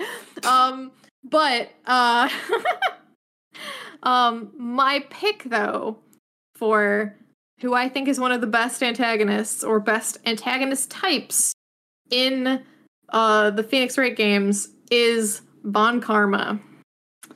Um, so for those of you who haven't played, uh, Von Karma is the prosecutor that trained Edgeworth. He's like the guy. He is like the head prosecutor. He has a spotless fucking record in court. Basically, if you go up against Von Karma, you lose.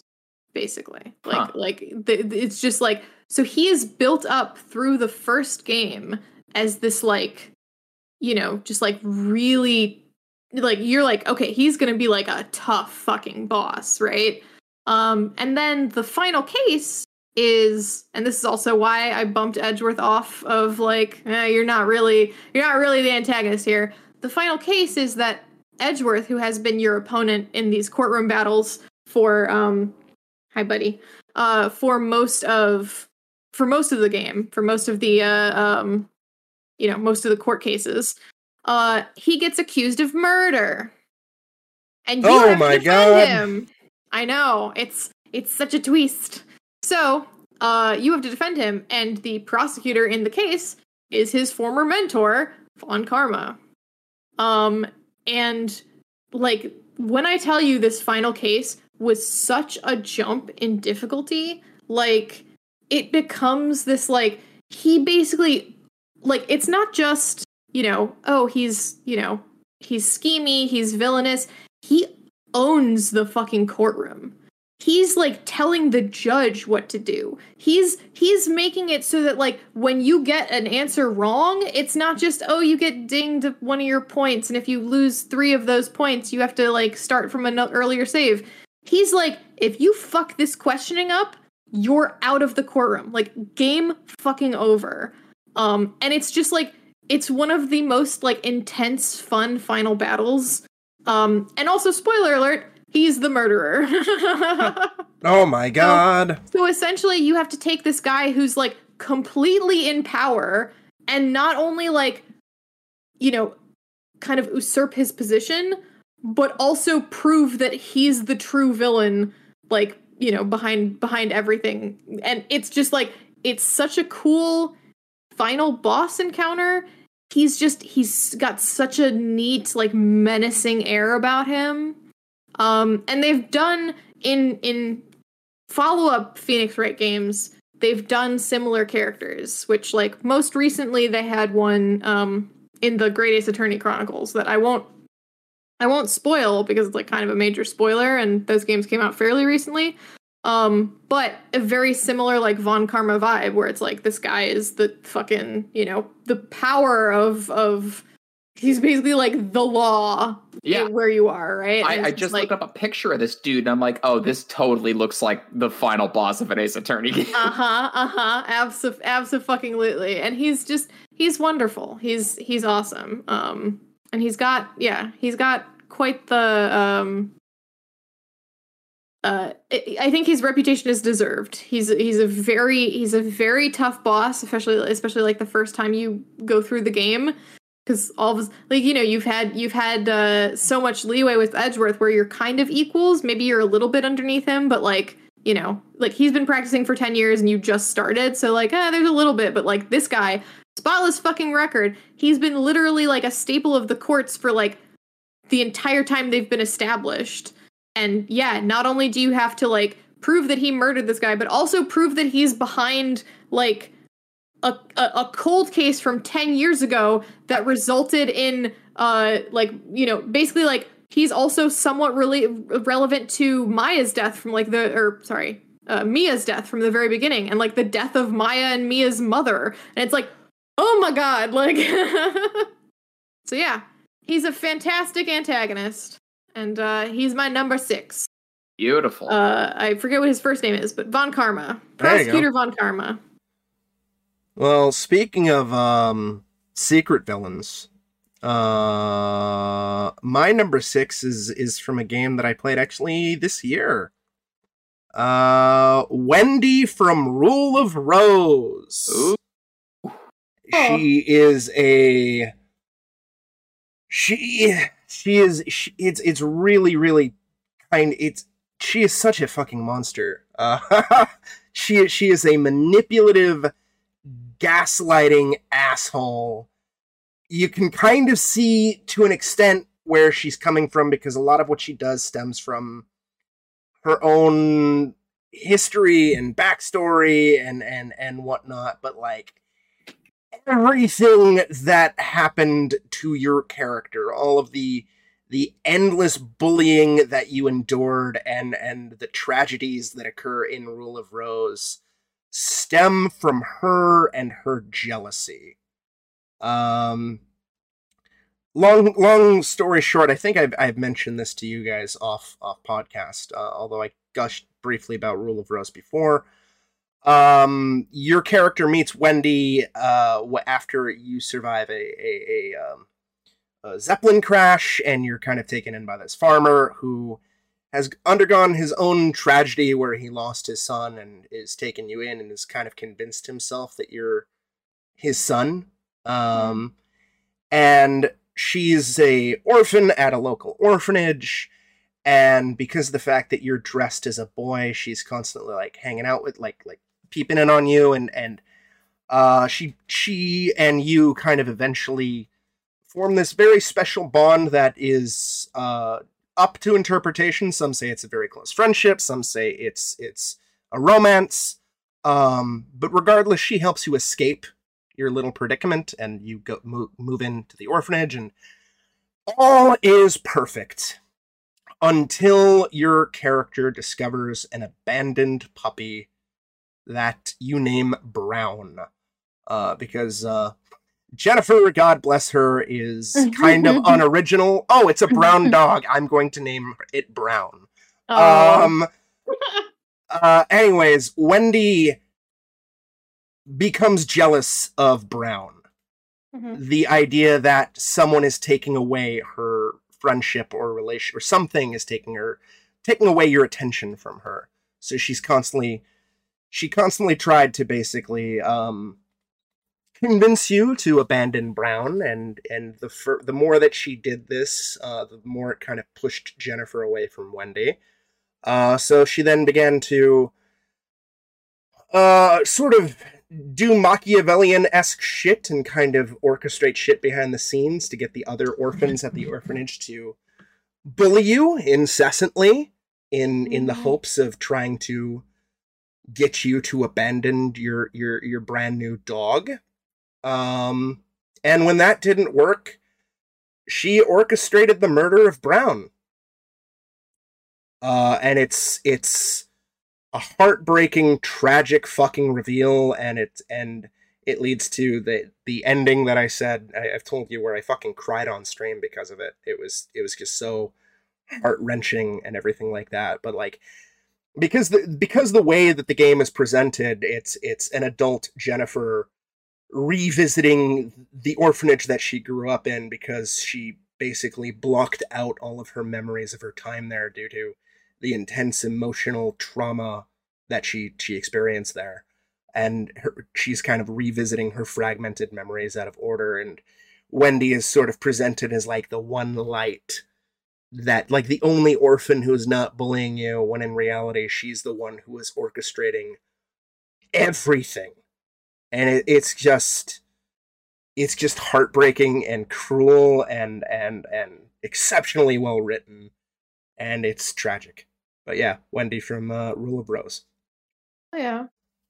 I Nice. I really like that that's making an appearance here because Rule of Rose is one of those games that was like notoriously um like undersold and under Yeah. you know yeah Mhm. it it it, produced. it a lot of that stemmed from fucking a a stupid moral panic where uh, Uh, yeah.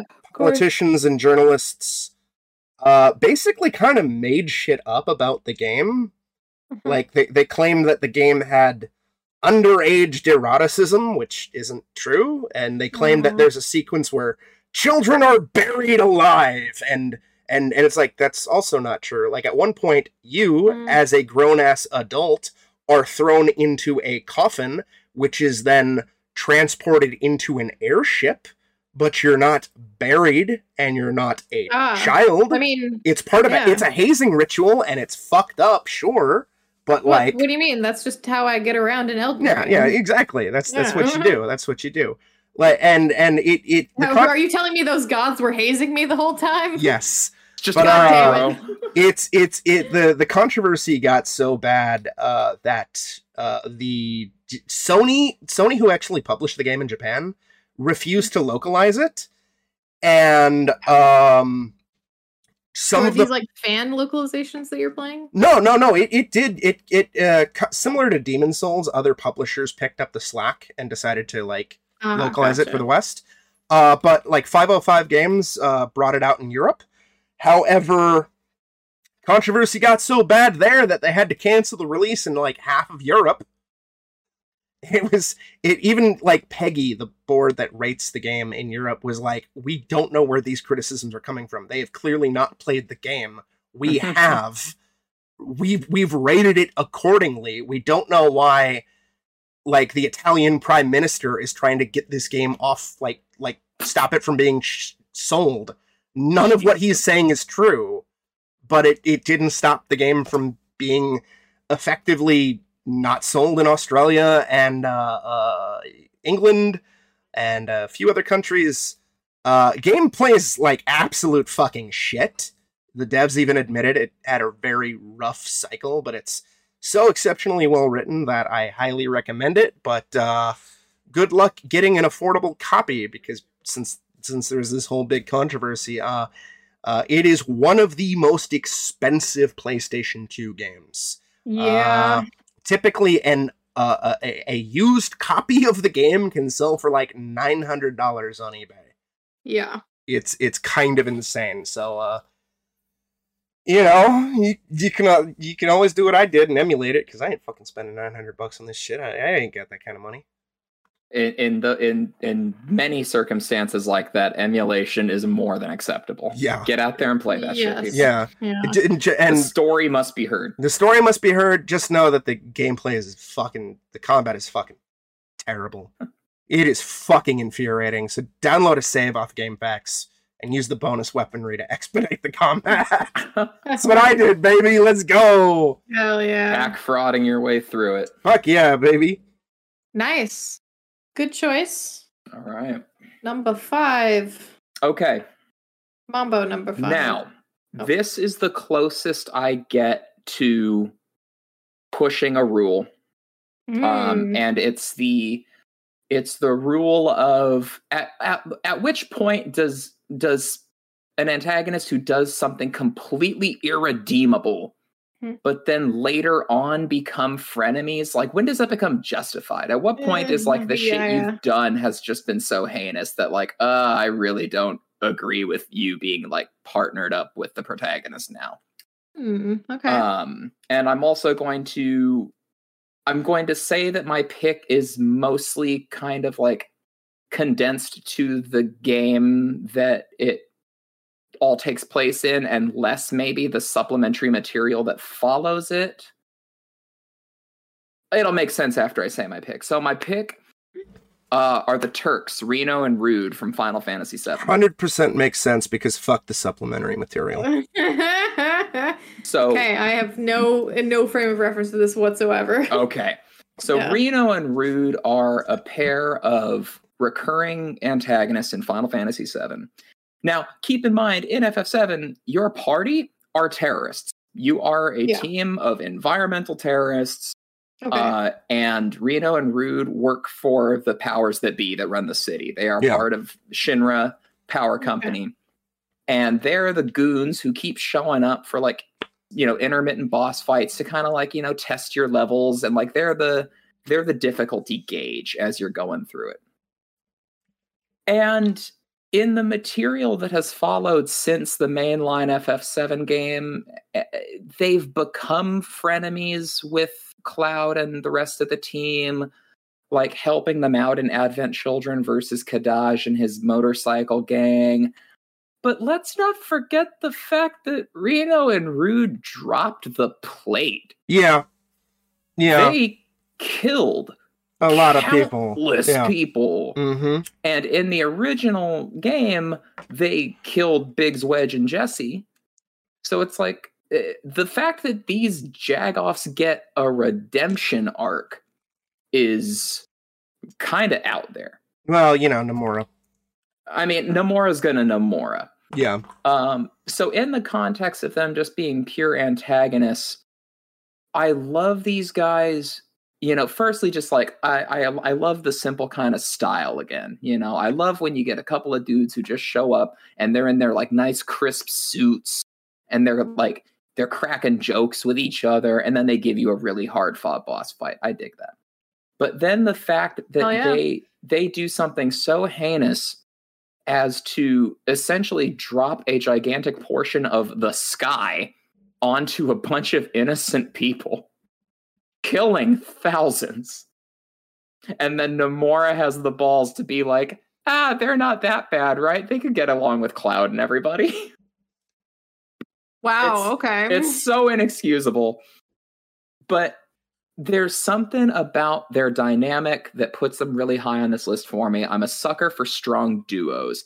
Jessie and James from Pokemon are a great example. Ooh, you know, yeah. you get that chemistry that just bounces off each other. And Reno and Rude are just those two dudes who like they've got a little bit of the bromance going on and you know they're they're the guys who get sent out when shit needs to get done yet somehow they almost never get the job done except for that one time so they're kind of bumbling idiots Yeah. Well, uh, I, I'm also, I, I, I, I'm with you on it a lot, especially because like I, I'm sure this is known to a lot of people who played FF7, but I only kind of recently discovered it in the last couple years. There's a there's a neat bit of narrative in the actual gameplay with Reno and Rude, where Kat, since I know you haven't played FF7, uh, I, I think it's Rude, Uh-huh. the the bald one. He has a crush on Tifa. Yes. So whenever you're actually in like a battle with Rude, and if Tifa is in the party, he will never attack her. And it's a cute Okay. little bit of like gameplay gameplay storytelling. gameplay storytelling that they added to a JRPG where it's like Yeah. he's too he's too enamored by his crush where it's like he he won't Uh-huh. Actually like attack one of your party members and it inadvertently gives you a leg up if you fucking realize this because you can just stack Tifa in your party and one of the two bosses that you're fighting will never fucking attack her. And it's kind of great. Yeah, so it's like you've you've got you've got this dynamic duo here, and they they don't get talked about in this arena a whole lot because they're overshadowed by the other two antagonists of the game. You've got Nomura and Sephiroth- Nomura Yeah, Nomura and and Time Ghosts. yeah Um, they're overshadowed by Sephiroth, who you know has Mhm. cemented himself as one of the most iconic gaming antagonists ever, and Hojo, who is an irredeemable piece of shit. And so Reno and Rude kind of get you know pushed to the side in that villain capacity. Um, I, for one, refuse to forget their war crimes. Uh, I I do not so willingly accept them with open arms into the yeah you're part of the protagonist crew now. No, these are fucking villains. These are antagonists. Yeah. They they are committing horrible atrocities for money um but they're doing so with style. And i have a thing for uh for cute guys with long red hair so reno gets a little bonus point there. There you go. So uh yeah reno and rude the uh the undersung heroes of final fantasy 7 Nice. Good good choices. Yeah. I have yeah, next to no frame of reference, but um war crimes are always always a plus on the on War- the antagonist list. war crimes that apparently can be forgiven Speaking of war crimes, no. Um, I mean, kind of, I guess. So, all right. This entry on my list, uh, probably no surprise to both of you. Um, but I think I think this is probably my my spiciest pick. okay Um, because I think that this game, this game has a couple of different antagonists, and there is a very clear like gameplay slash like mechanical antagonist, like the main guy you're fighting the whole time, Sure. right? But I think, but the the one that made my list because that one kind of boring, kind of basic. The one that made my list was the moral antagonist. Mm, okay So my number five is Lord Shimura from Ghost of Tsushima. you fucking Okay. weeb I know. so I love I love uh I loved Ghost of Tsushima. Um I really I, really dug a lot of what they were doing. I think it's I think it's got it's got its warts, it's got its rough edges, whatever you want to call it, but I loved the combat. I loved just like running around and exploring. It kind of like really revitalized open worlds for me. sure But the thing I loved the most was that I really felt like Sucker Punch finally nailed a morality system. Because for all of Infamous, right? It's been this binary you're you're Mr. Super, super goody two shoes saving kittens from trees or you're the fucking evil asshole kicking out like, you know, walkers from grannies kind of thing yeah right? And there's really like they reward those two extremes with like extensive gameplay bonuses, but ultimately, like, you can't, you know, like walking the middle ground doesn't really have any benefits eh, either in the you know in terms of gameplay in terms of mechanical advantages but also in terms of story because it will just say oh well you were kind of a little nicer to the civilians so i guess you're a total good guy right? Like the game doesn't really quite understand how to do that. But Yeah. this one did.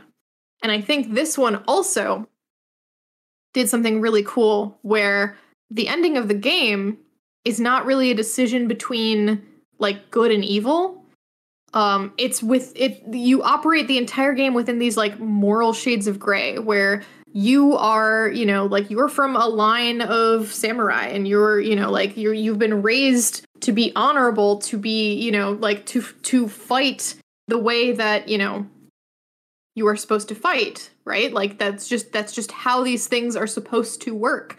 But now you have this enemy that's come to your island that doesn't fight that way and they are fucking wiping you out because they know your fucking playbook, right?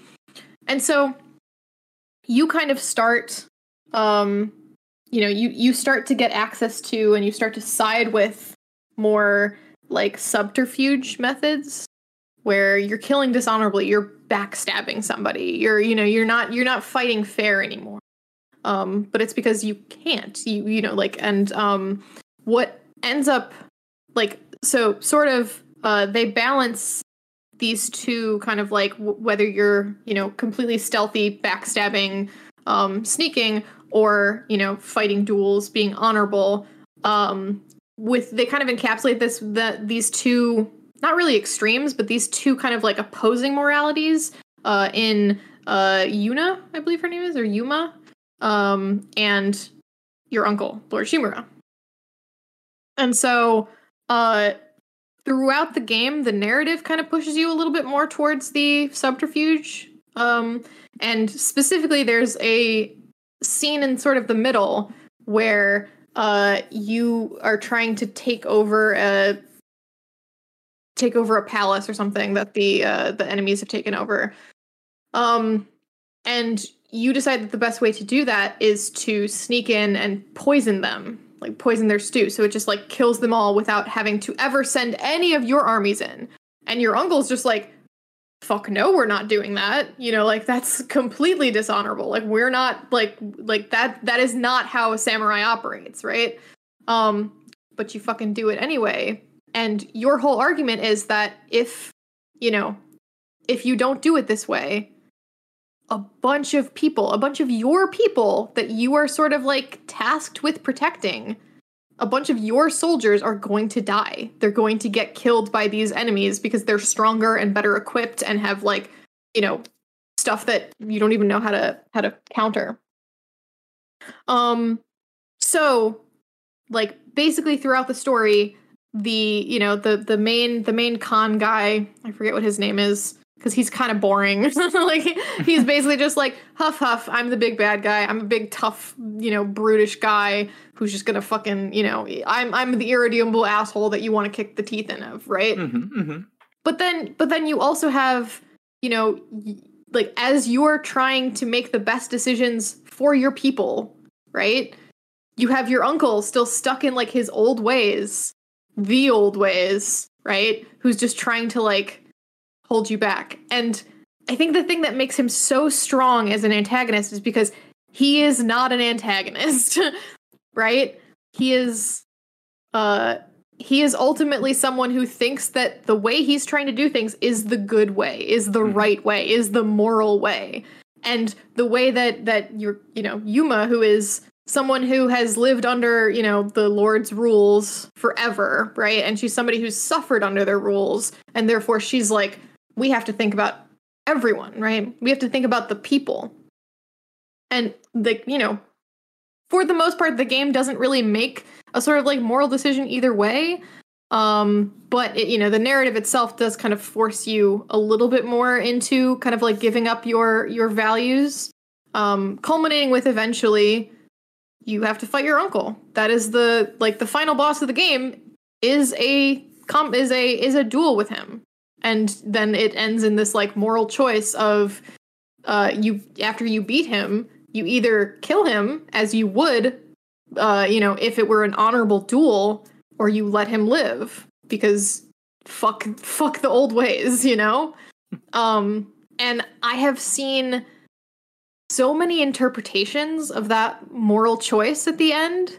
Uh, I, I also saw, you know, a lot of the criticism of like, oh, I boiled down to a binary moral choice, boo, boo, boo. But it's like, okay, except that the way you got there and the decision you make from that end up being so like, like different and not in a like completely diametric way. It's just like, it's like basically, um, I've had many discussions with people who have played this game specifically about what they choose chose at the end, and like each person has their own reasoning for why they chose it. They're like, I felt like my Jin was, you know, now fully, you know, like fully honorable or like or fully dishonorable, so he was going to spare his uncle's life. And I was like, I felt like my guy was fully dishonorable, but ultimately I wanted to like give my uncle what he wanted and like as my last act of like you know being uh uh what's it called uh as my last honorable act i would give him what he wanted and kill him and then continue and like i've seen i've seen so many arguments either way that i'm just like this is such an interesting moral dilemma encapsulated in this character that i couldn't not have him on this list so number five lord shimura ghost of tsushima You have no honor. Shameful display. yeah. Good choice. yeah No, Yeah. I, I, I've wanted to get hands on with Ghost of Tsushima for so long. yeah Like, there's just something about the aesthetic of it, and like the the environmental storytelling with the wind, and yes knowing yes. that it has, knowing that it does have this really strong narrative and cast of characters behind it, makes me salivate Mhm. even more. Yep. Yeah. No, it's it yeah. It's got a lot going for it. I I and again, I really really dug the combat. So, I think if you like I think maybe if you don't enjoy the combat, it might be a little bit less Mhm. um enjoyable for you, but uh yeah, I I loved it so much that after I platinumed it, I did another playthrough because I wanted to play it on the hardest difficulty that they had released like literally a week after I platinumed it. Hey. Uh, I was just like, yeah, That's love. yeah, Yeah. yeah, absolutely. Hell yeah, good pick. Yeah. Thank you. Bringing bringing some artistic picks up into yeah, this list. goddamn right. Can't- Hell We can't get too goony with it. We gotta gotta get some art in there. For Well- every Bowser Jr., there is a, well, speaking of weebs and goons and non-artistic oh. picks, Oh, yeah, time ghosts. Let's go. Let's go. Daisaku Kuze from Yakuza Zero. He Okay. is such a fucking shitheel. And he's mm-hmm. so fucking charismatic and he's so fucking cool. And you fight him like four or five times throughout the fucking game. It's very much a, a- an instance of how many times do I have to f- teach you this lesson, old man? Sort of thing. Um, he's not even the main antagonist, but he is like a major fucking antis- uh, antagonistic force throughout the Mhm. entire game. Uh, that's him. He's like such Oh! a fucking badass. Yeah. Uh, he- oh, he's- yeah. He's a dude where when he is he he he tries to fucking kind of break Yakuza code to fuck you over, and when that gets back at him, and he has to chop off his pinky to make up for it, he's just glaring at you the entire time like this ain't over, motherfucker. Uh, and he Yeah. has like one of my favorite fucking quotes of a of an antagonist ever, and it's right at the start of his second fight, where it's uh it just goes, I'll let you in on a little something. This Yakuza game, it's not like boxing. The man who gets beat down isn't the loser. The guy who can't tough it out to the end, he's the one who loses. Don't you think? In the Yakuza life, there's no KOs. I'll tell you what, Kiryu. To me, a finger or two don't mean shit. Having Awano or uh, Shibusawa beat me to the captain spot, couldn't give a fuck. As long as I'm alive, I'll keep getting back up for more which is why you, a half ass like you, is the one thing I can't stand. Now die, you little shit. That's the second fucking fight, dude. Now, for for context, because uh, Saber posted a picture of this of this fine gentleman in our our chat room here. Um, he looks like a middle aged Japanese salaryman who just went to Ah. the karaoke bar to hit on the underage waitresses. A little bit, and then he rips off his fucking suit, and he's fucking tatted up the wazoo on his chest and back, and he's ripped. He's a former fucking boxer. The second yeah. boss fight, you're trying to escape the city in the sewers, right? And all of a sudden, a light starts shining in the distance. You're like, what the fuck? And it's a cinematic. And then you realize shirtless motherfucking Kuze is riding a motorcycle at you, wielding a steel pipe, about to fucking smack you with it like a fucking joust, dude. Play It shit. so fucking hardcore. His boss theme is so fucking hype. I will link it to you later, Lee. I think it's my raid Mhm. theme. Just Pledge of Demon. It's he is so like there's there's there's a little bit of nuance and a little bit of like conflict of ideals with like old Yakuza way versus new Yakuza way, but for the most part, he is just a fun, badass shit heel of a villain who you can't wait to punch his fucking teeth in. Yeah. It's so much You fun. Love us, a, love us a good shit heel, baby. That's Ah, oh, I just I I hate this dude just looking at him. Mm. Oh, I love it. The best part too is like he that's the later Yakuza games started actually doing the whole like uh uh scanning in actual actors thing that has become very popular in the West, right? Mhm. But like the big difference between like the celebrity casting in a lot of modern games versus like Yakuza is they intentionally cast actors who are known for like prolific careers in Yakuza movies. Like this this guy has been in a shit ton of fucking Yakuza movies. Like he's he's kind of infamous for that. Like That's I cool. th- fucking Yakuza 6 has beat Takeshi as one of the main Yes. characters. Like Hell they, yeah. they go hard with their their their choice Yakuza casting. Yeah, that's that's my number 5. No no real intelligence behind it. He's just fucking fun, dude. He's no, such a you gotta have some villains like that. Just chewing some scenery, riding a motorcycle shirtless in a sewer. Fuck with yeah. with a fucking like like 6 foot long pipe that oh, he's dragging on the ground as he's riding at you.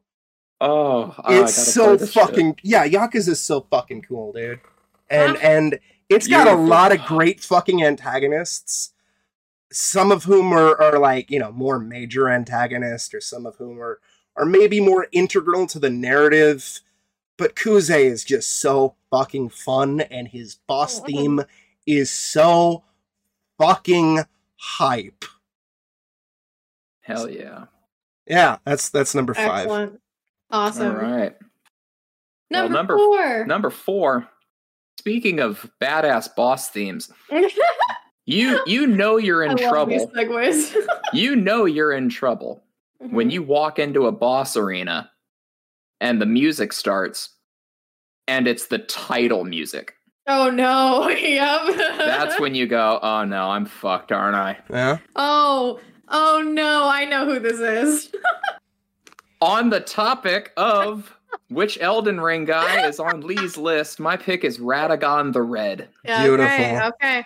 Uh, So- listen, of of all of the potential Elden Ring like antagonists you could have picked, I think he's the best one.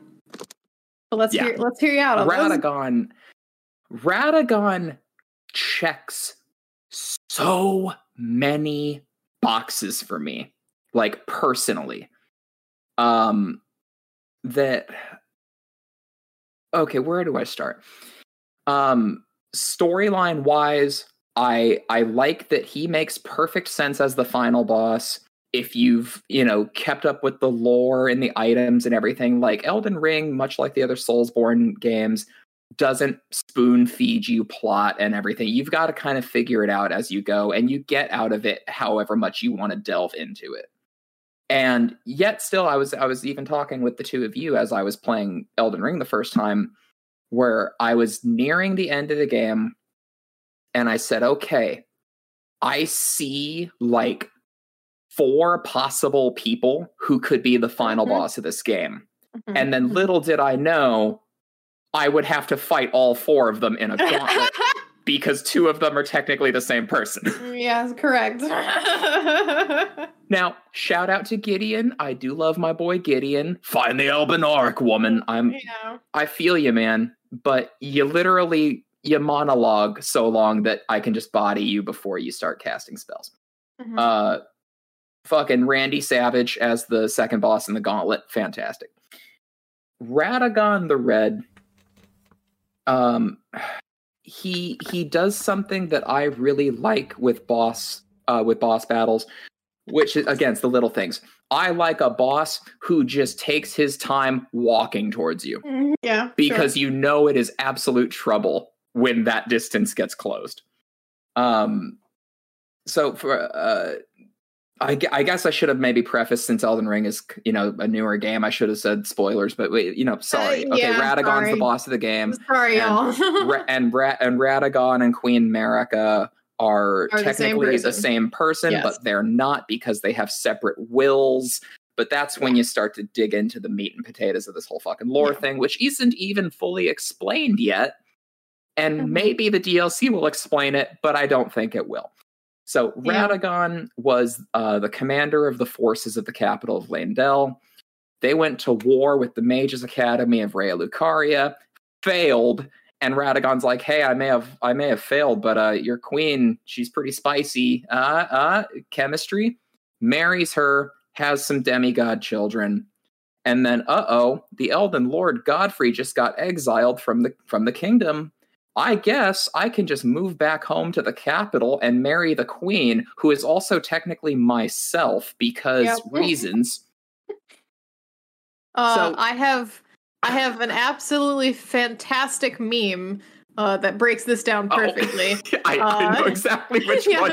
I I've sent it many times in the chat, but it's it's the like you versus like the guy she told you not to worry about, and it's it's an entire breakdown of Marika and Radagon, and it goes through like basically their whole lineage, and then circles back around to like Yeah. to just you. just like just like you, you, also you. Yeah. and when you dig into the into the little technicalities and the little tidbits of the plot, it does get it does get really interesting when you realize they have separate wills because Marika and Radagon have different goals. Right. Marika wanted to shatter the Elden Ring, yeah. and that means to compromise the Golden Order, which is the embodiment of their god, the Greater Will. And Radagon's like, nah, I like that Golden Order thing.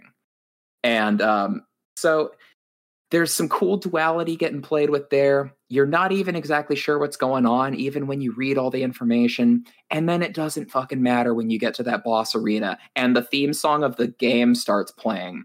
And this nine foot tall Greek god ripped Adonis starts throwing lightning bolts at you. Yep.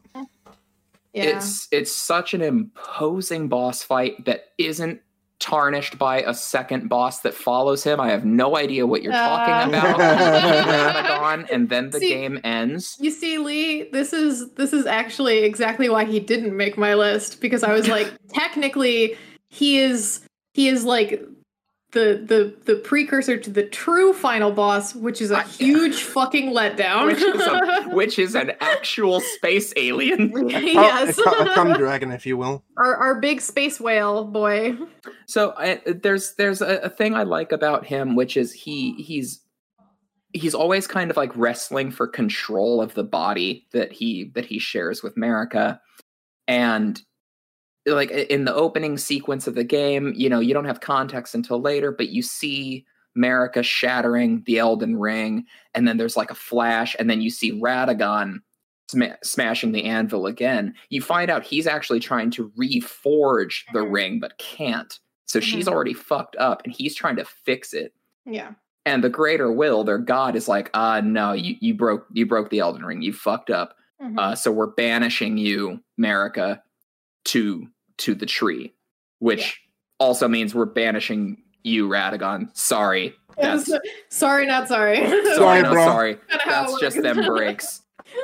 And so then you, as the You, tarnished, your get husband, in, your wife, also Yeah, you. and so you you as the tarnished fight your way to to claim the title of Elden Lord. You get to the Erd Tree, and Marika breaks free from from her shackles, and Marika would probably be totally cool with the tarnished, like ending things as Yeah. they know it. Yeah. But Radagon wrestles control back one more time, grabs the hammer that broke the Elden Ring, and goes, "All right, this is the I I gotta do one last thing." And then a space alien doesn't show up to ruin everything. So like I, said, like yeah, I, I it's think that's a really good pick, Lee. he, it's it's a little bit of recency bias, Yeah, sure, sure. but That's again, fine. it checks a lot of boxes for me that are very personal. Yes, like Yeah. yes, aesthetics, love him. Um, no, he's he's aesthetically he's fantastic. I yeah, I I think Yeah. for me the big reason because I think where he checks a lot of boxes for you, he checks a lot of boxes in the like not interesting for me in that he's mostly silent. Mhm. Uh, you find out most of the lore about him through like exposition, basically, Right. and I'm just kind of like I don't ever actually. He is he is always a, a sort of force in the background, but it's Mhm. not it's not in the. And I think this is just probably my issue with how Soulsborne games deliver their narrative in, in general, where it's like, cool, I like that I have to kind of, I like that it's not spoon fed to me, but also reading text boxes is probably one of the least interesting ways you Sure. could possibly deliver a narrative. Like Yeah. being like, being like, oh, this is the blade of so and so, and I'm just like, I'm already like, okay, cool. I'm glad I got to, yeah. It's just like, it's not my style. No, that that yeah, that way. totally understandable. Yeah, Totally, but like, totally but understandable. like hearing, yeah, like hearing you kind of like retell the lore is very much like, yeah, it's cool fucking lore. It's cool as shit. Yeah. And and he's also a little bit of like better. a petty asshole too, Yeah. because Mhm. um he he has a signature weapon that uh, he doesn't even wield it in the game there's the golden order great sword which is this big shining sword of Mhm. light and then reading into the the lore of the weapons when he married queen rennala of the academy the carians always gift a moonlight sword as a wedding present which is why Mm. if you wed Ranni, you're given a great sword. Mhm. Hell yeah, you are. Queen Rennala gave a moonlight sword to Radagon, who then said, Hey, this is cool, but I think it'd be a lot cooler if I did this to it, and then fucks it up and makes Yeah. it a golden order sword. It's just like you are decks it such a petty little Dick. shit. Yeah. I love you. Oh, that's great. Never, So, yeah. never, never shame the fucking Moonlight Swords. God damn it, they're fucking badass. They They are. pretty badass. No, that's that's why every playthrough I will I will gladly bend the knee and serve my my oh, puppet Yeah. goddess. Moon Queen? Yeah, Yeah. yeah, yeah. Yes. Yes. Absolutely. So, the yeah. only the only other well yeah for for my character in particular i was like yeah moon goddess perfect because he's all he was all sorcery and magic uh any other character i really want to i really want to three fingers it someday someday i will But yeah, and then last and most important, just like with Reno, hey, I like pretty boys with long red hair. So Yeah, back there on the red. yeah There we go. hey there you go listen It, are are there We just the remainder? okay, I've yeah got we all type. have we all have our types I, I really fine. hope that the remainder of Lee's list is just pretty boys with long red hair. pretty boys with long red hair Well, it's better than the initial version of the list I made, which was just 10 Xehanorts. I would have just stopped recording. At like number nine when it's another one. Yeah. Yeah, yeah. All right, number nine on my list, Lee. Good night, this everybody. isn't another Xehanort, is it? Shortest podcast ever. All Let's see. right. Speaking of all of our types, Ah, I, I I don't think he needs much of an introduction. It's Wesker. Hey, my number Wesker is my number four. nice, my, number, eight. nothing, but I do love Oh. Wesker. yeah, he's pretty good. Yeah, you had to make room for uh for Irving. We know. I told you there's not a single Resident Evil character on my list. We If it know. was, if, if it was gonna be one, it'd be Booba Tyrant. we we know. All right, all right. Yeah, you you take the lead on this because you've got him higher. I'll just say I um yeah, he was my number eight. I Oh. Nice. almost I almost did Karl Heisenberg instead. oh, you, Heisenberg no, would be I, I get good. that. I understand that for you, absolutely, Lee. Almost almost did Heisenberg. Th- but yeah, this why don't you this take us man away had on Heisenberg Wesker? as his as his uh, Discord profile picture for like months. Yeah, He- It was a Heisenberg's while. Heisenberg's so good. I just hate his fucking boss fight. his boss fight That's is awful. that's but, that's actually the thing that stopped me from picking him. yep, Hey, yep. Whereas Wesker, That's hey. a fucking Great nothing boss but awesome boss fights. yeah, he does. he's he's just he's like he's such a shit heel. Like I really don't think we even need to talk about him that much. Like we can just fucking move on to the next It's- person because I'm He's just like deliciously evil and he loves it. He loves like- the Olive Garden. It- he, he loves the all. No, no, he's just he's just wonderful. He's he's completely campy and over the top and just yeah, like and it's just it's just like I I love you. I love you. Never stop. Like, No, no, ma- He no needs matter a little mustache to twirl. yes. no matter the incarnation, no matter the voice, no matter the game, he is so much fucking fun. Even when Mhm. he's a stupid fucking nerd in RE1 on PS1, it's just Mhm. Chris, He's so Stop fun. it. Stop laughing at me, Chris. Chris, stop it. Sorry, It's I'm not not used to funny. escorting men.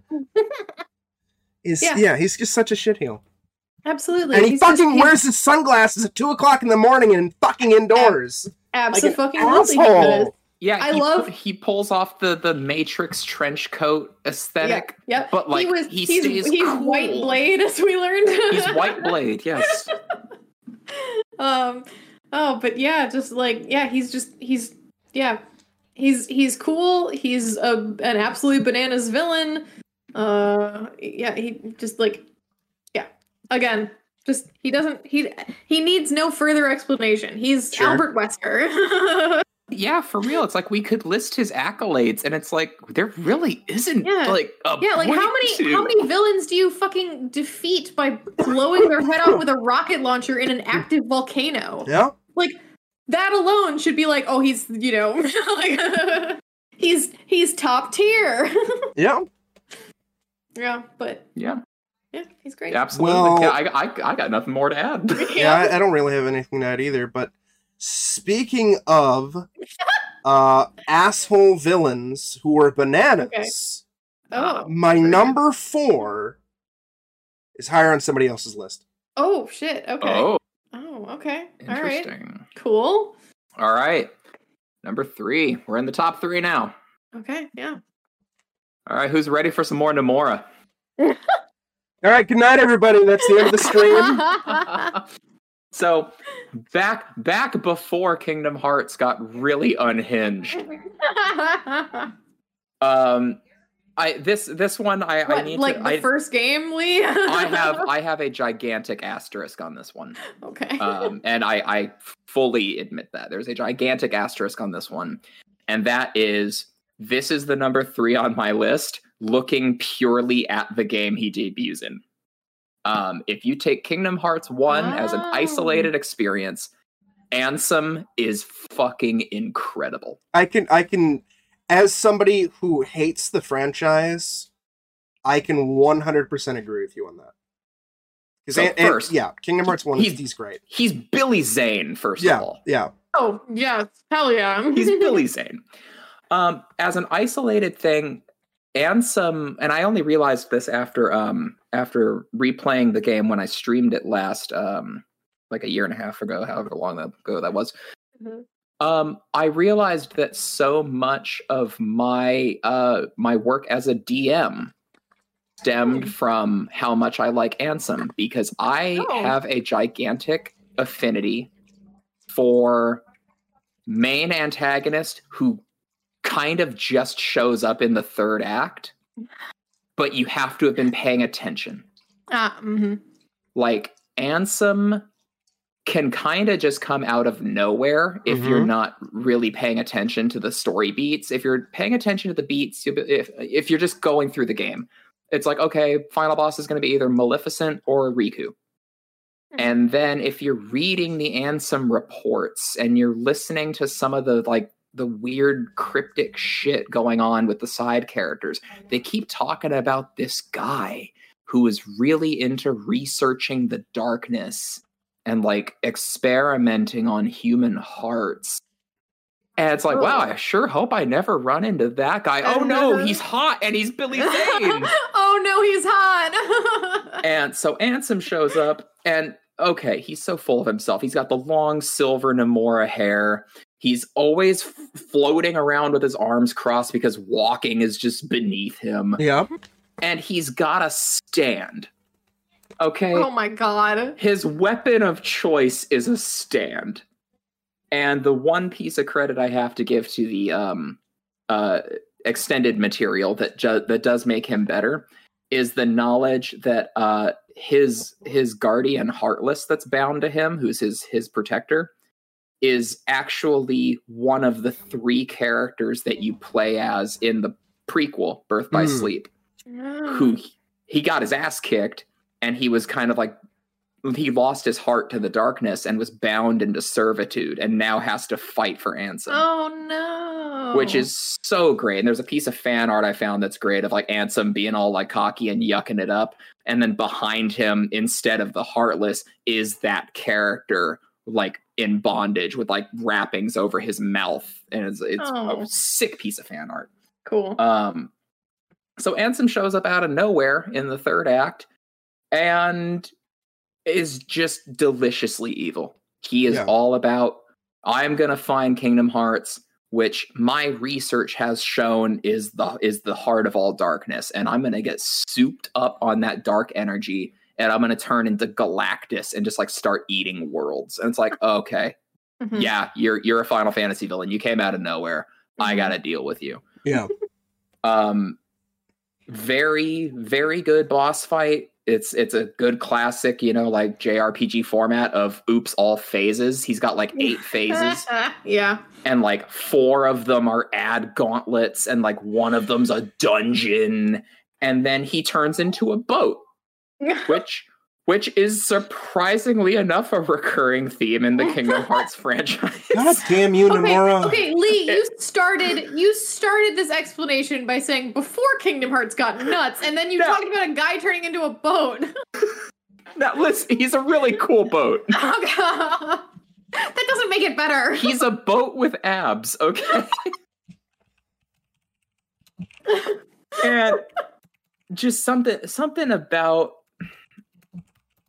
he he was the earliest example to me of like reading the lore paying off.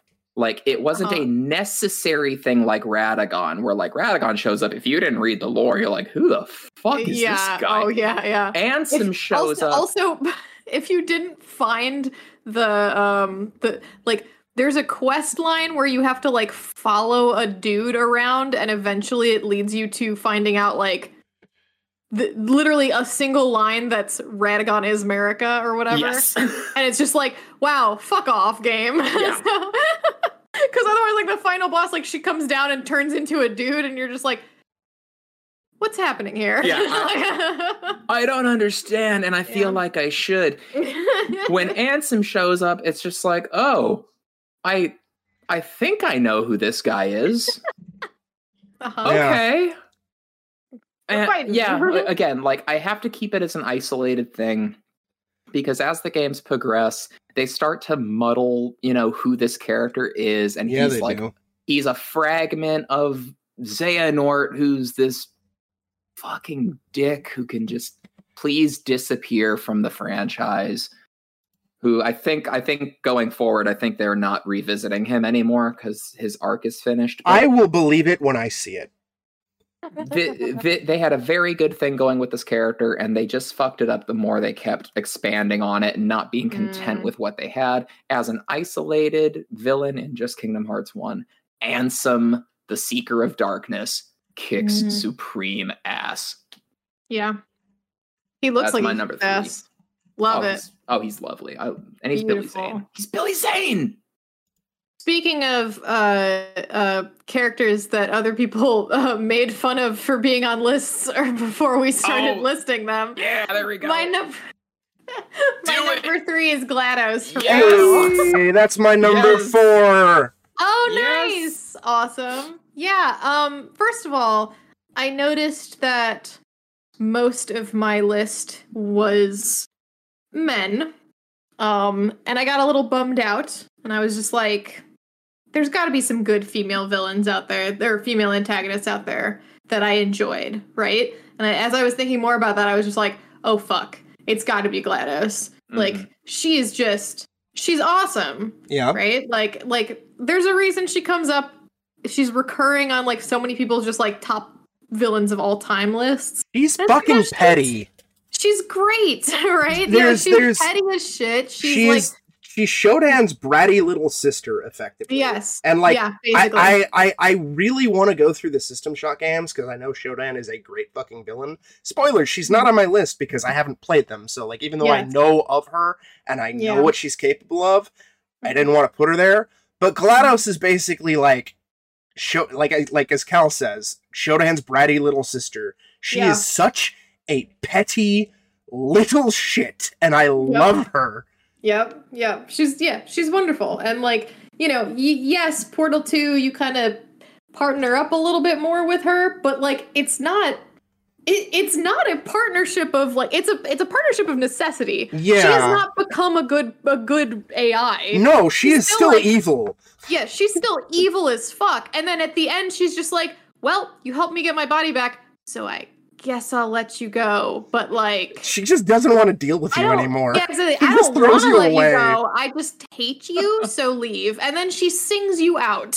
yeah, my, my my favorite bit is still how she keeps fucking making adoption jokes because she's such a fucking brat. And then at one point she's like, "Oh, I found the number of your birth parents. Let's give them a call." And then like you hear a phone number beep, and then you get a fucking answering machine message that just goes, "The birth parents you are trying to reach do not love you. Please hang up. Goodbye." And then GLaDOS just goes, "Wow, that's surprising." maybe somebody works at the phone company or something like that. And it's just like, GLaDOS, you fucking bitch. yeah, She is yeah. so She's, fucking petty and funny. she's wonderful. Yeah, she's just like she she has so many like you know quips and and just like snarky remarks. And she's not necessarily somebody you want to like beat up at the end, but she's definitely somebody where you're like, you are you are really really into making me hate you. Yeah, yeah. She, she is such a little unapologetic shit. Mhm. And and Mhm. yeah, she's she's she's great for that. Like everything she says Her sarcasm is just on point. Yeah. Yeah, no, I, Yeah. I I still remember the very first time I was playing Portal, right? And I'm Mm-hmm. sitting there playing it in my room, and I'm sitting there, you know, chuckling the entire time. And then I hear my mom in the other room laughing, and I, I get up to to to to go get like a drink or something, and she goes, "Whatever the hell you're playing is one of the funniest things I've ever heard." She had no context for anything, but just Mhm. hearing GLaDOS Yep. is is is enough to get like anybody to fucking laugh for the most part because she is just Yep.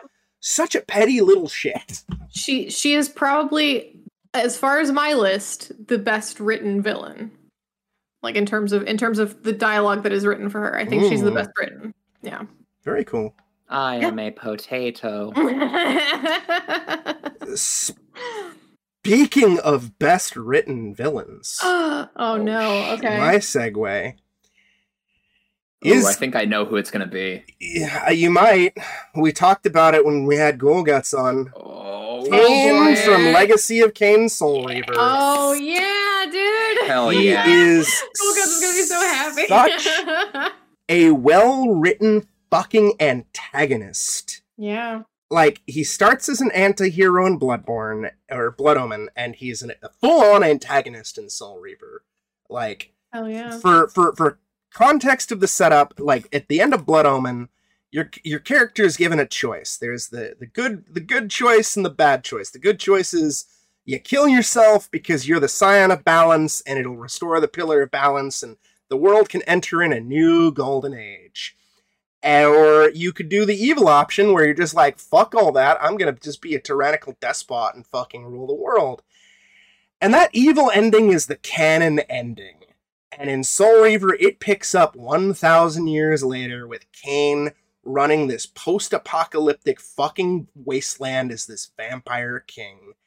And in terms of like, at least at the time, what appears to be petty bullshit. Uh, you play as Raziel, who is one. He's the first of his vampire lieutenants, and you show up at, at basically you know the little vampire hoedown or whatever, and you present you showcase. Hey, I got a new I'm gift. sorry. It's a little vampire, hoedown. hoedown. Yeah, it's basically like a meeting of all the vampires and whatnot. Fair- Kain's sitting there and his generals and shit like that, and Raziel shows up and he's got a new gift. He's evolved. He's grown wings. He's the only vampire with wings. And Kain just walks behind you and is examining them. and in a single swoop rips the bones out of your wings and then casts you into a fucking lake and you burn to death. Hell. then you wake up like a thousand years later as basically like a lich or a wraith or fucking whatever, like this super undead vampire.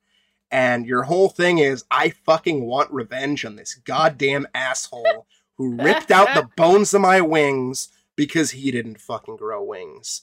And as do you have you, just like do you have just like floppy wing skin the entire game? Yeah. yeah, yeah, It's your it- cape. it's your cape. Amazing. and you, you you can use the skin of your dead your boneless wings to Your glide. bone- It's It's so me. fucking good. a um, boneless grief clown.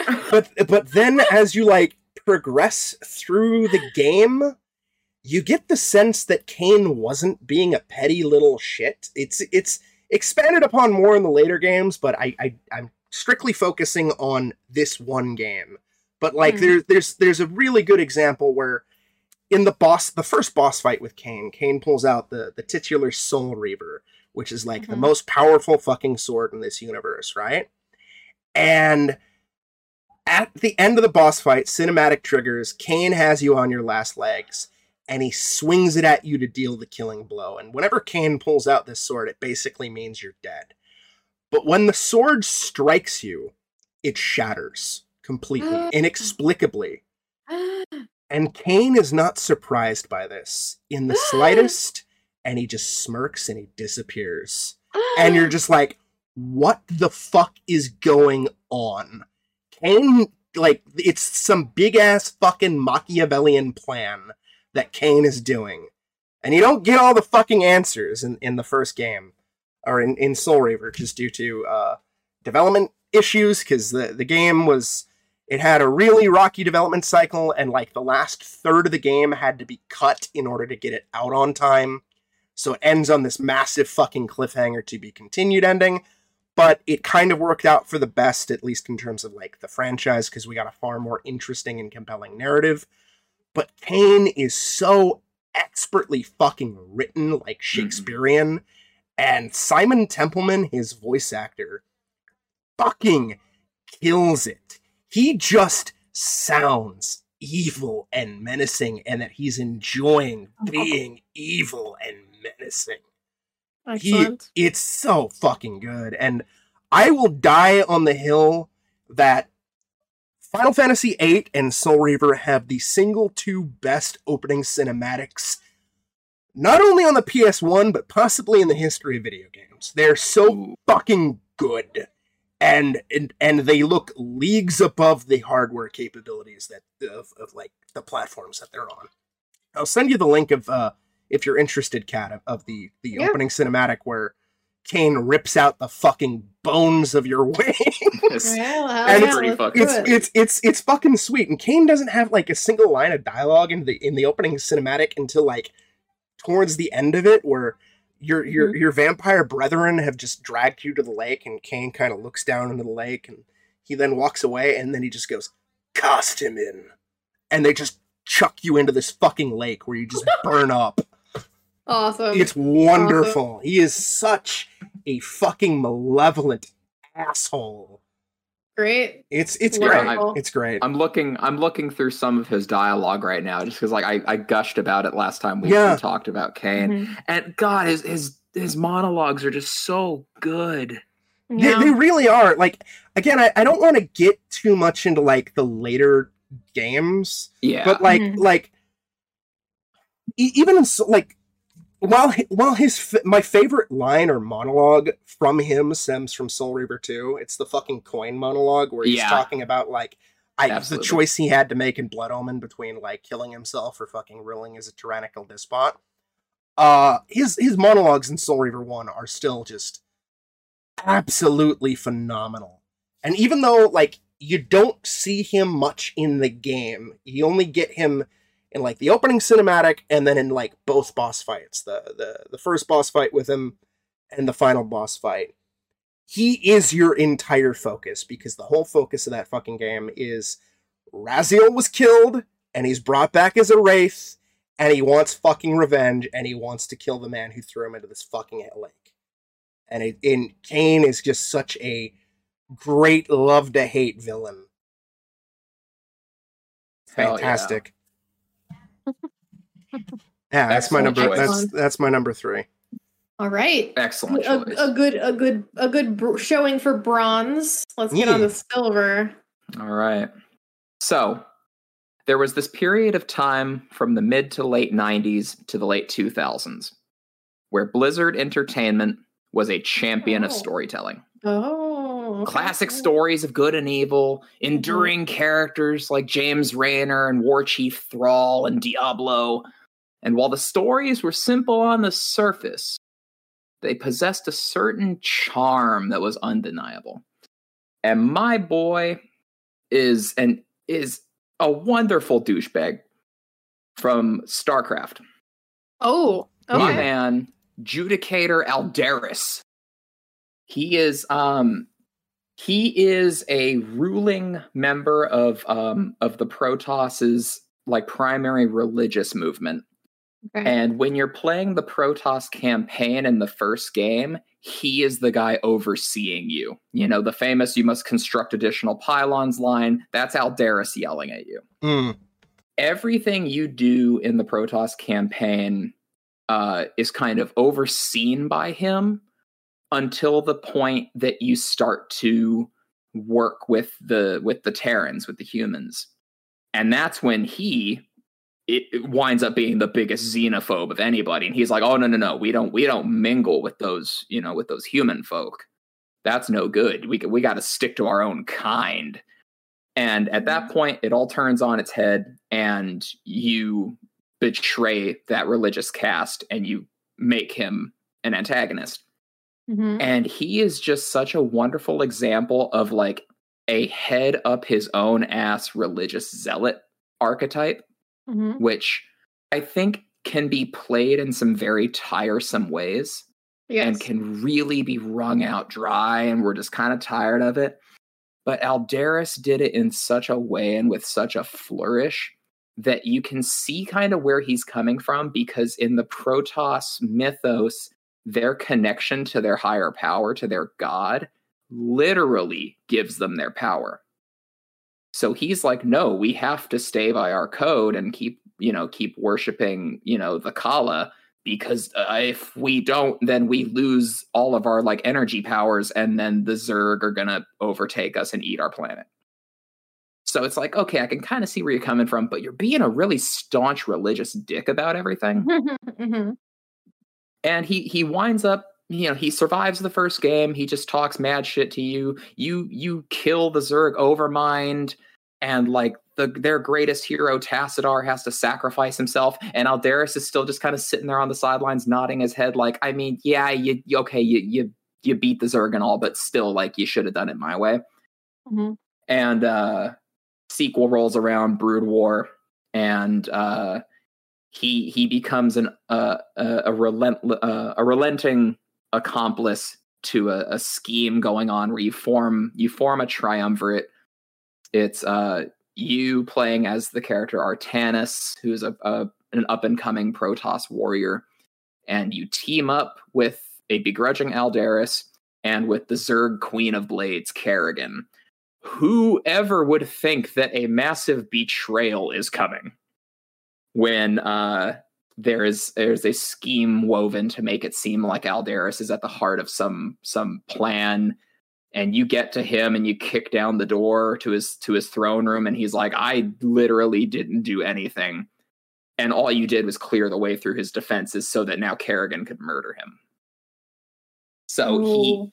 Yeah he he's like he's almost like edging on the point of like oh are they going to try to push like a redemption arc with him? Mm. but at the same time he's also he's also past that point of like his character didn't need one and didn't want one. He was unflinching in his ideals which were always putting his people first but by you know but by doing that he's kind of damning everything else and there's a whole lot of damning you can do when you command a fleet that can like glass a planet's surface which he is wont to do at times um again a character like uh, kind of along the same lines as Kain of like this very strong writing and Aldaris is just such a a strong representative of what storytelling Blizzard used to have.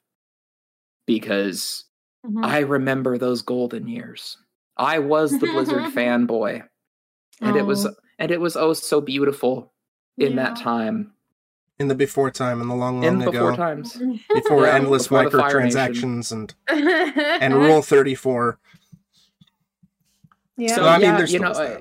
it's it's it's a great representation of you know an archetype that I like. You know, I like a good religious zealot character. You know, Frollo Yeah. is my favorite Disney villain for a reason. Absolutely. Yeah. Um, I think he was done very well. He had believable motives. And I just kind of like the fact that he's there totally as an exposition character. You don't ever have to fight him. He he never directly steps in your path to confront you exactly. He's just there kind of like being that nagging thing on your shoulder, reminding you like, uh, yeah, that thing you're gonna do, uh, it's blasphemous and possibly a war crime. And you Mhm. go, Aldera, shut up. You're committing war crimes all the time. And he's like, yeah, but they're in the name of God, God damn it. which makes it okay. So yeah, my boy Judicator Aldaris coming in at number two. Nice. Very nice. Uh okay. My number 2 um he's going to be really hard to talk about without massive spoilers because the reason I like him so much is a massive spoiler. Okay. Um so but I, I I will talk about it. Also this sort of bends a couple of my rules. Um but bends not breaks. So um as as both of you know and probably the podcast people know at this point too, our viewers might know. Um I'm a big fan of Sucker Punch as a studio. Um because Mhm. I initially fell in love with their infamous series. Um, even though I have a lot of issues, I take a lot of issues with the games themselves. I think that the binary moral choice stuff is really dumb. Uh, I think there's yeah, there's a lot of a lot of things I think that uh, uh, you know they didn't do well. Um, I just I think I think they did so many things so well that they just like won themselves a fan for life, basically. Um, and so the first infamous game, um, this game starts with the protagonist, Cole McGrath. Um, he's like a delivery guy, um, and he he's set to like take a package across town, and that package turns out to not be on the up and up. It explodes, and it gives you superpowers. So Cole gets the ability to control lightning, and also um, I think he's got he's got some sort of like telepathic sort of like he can like see people's pasts or see people's like like basically if he touches you he can kind of like get your story it's it's mostly a narrative device it's you know um and so uh you know that the explosion that gives you powers also like basically like sets the city into almost like post-apocalyptic mode right? Like it's it's absolute cha- you you playing in in a fake new york uh i forget what it's, it's called like empire city or something. Um and uh yeah like everything is like in chaos and essentially like you're kind of like encouraged by sort of your your best friend Zeke and also your girlfriend Trish to sort of like hey you've got these thing these powers you should help people right? Like you should help people out. Um and as you're sort of setting about like learning how to be a superhero slowly you start to uncover the machinations of a puppet master. Um, and that puppet master is a guy called Kessler. Um, and Kessler, as it turns out, as you as you continue to sort of like unfurl the threads of like what he's up to, um, he's sort of been he's been behind a lot of the stuff that's been happening. Um, so he's kind of he's the reason you have this package. He's the reason you know like package exploded. He's been like doing experiments on stuff. He's been making other quote unquote conduits. That's what they call the the superheroes. Um, they're people people with powers, I should say. Um, so he's been making other conduits. He's been doing all this stuff. Um, and you know, slowly but surely, he reveals just how much of a villain he is. Right? He's constantly throwing things at you to like you know get in your way to to you know like try to kill you to try to like you know do all this stuff.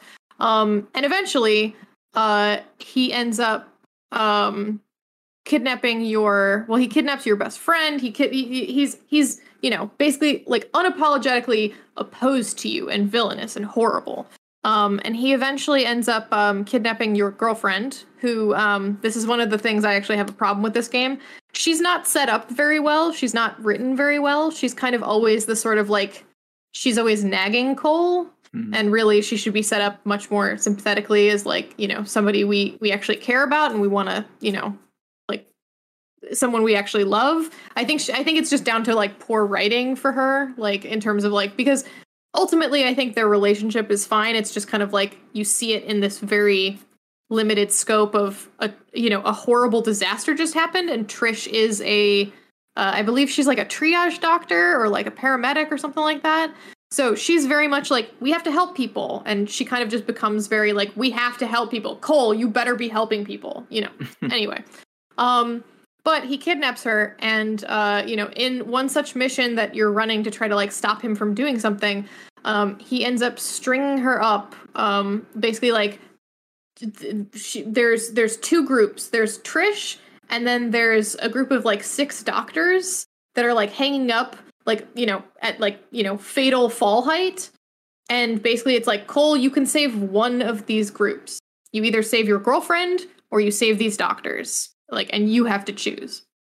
Um and so actually regardless of which you choose uh the game kind of pulls a bit of a fast one on you because regardless of which one you choose uh if you choose to save trish he actually put trish with the doctors.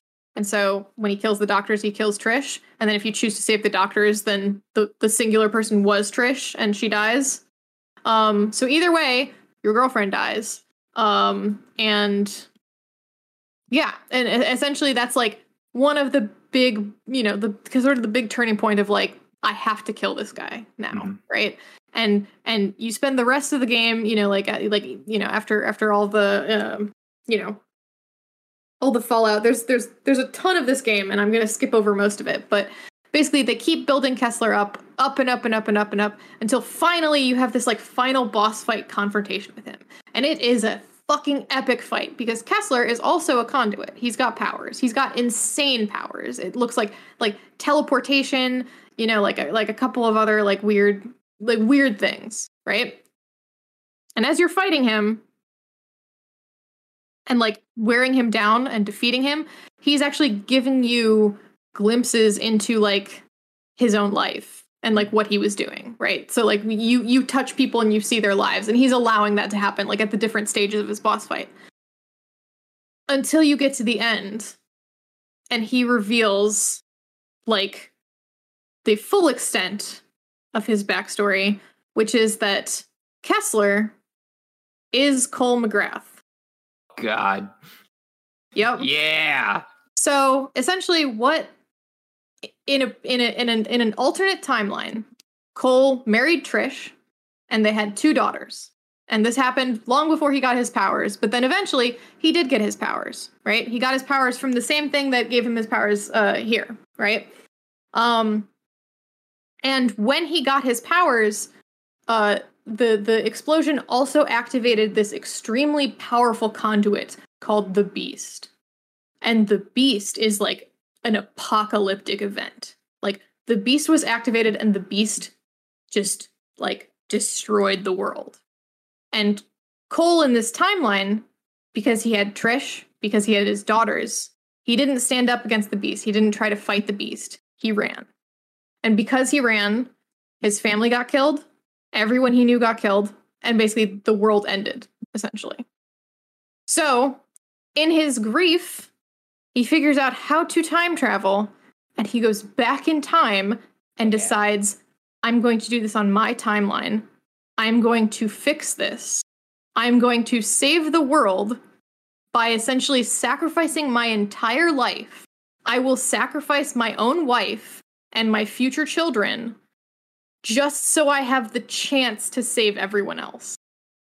And so the entire time he's acting as the villain like pulling all the strings he's actually working on getting you your powers early so he can train you to fight the beast who Oh, does show up in the second game. That's pretty fucking cool. It's fucking awesome. Like that reveal like I thought he wa he was a fun villain the entire time.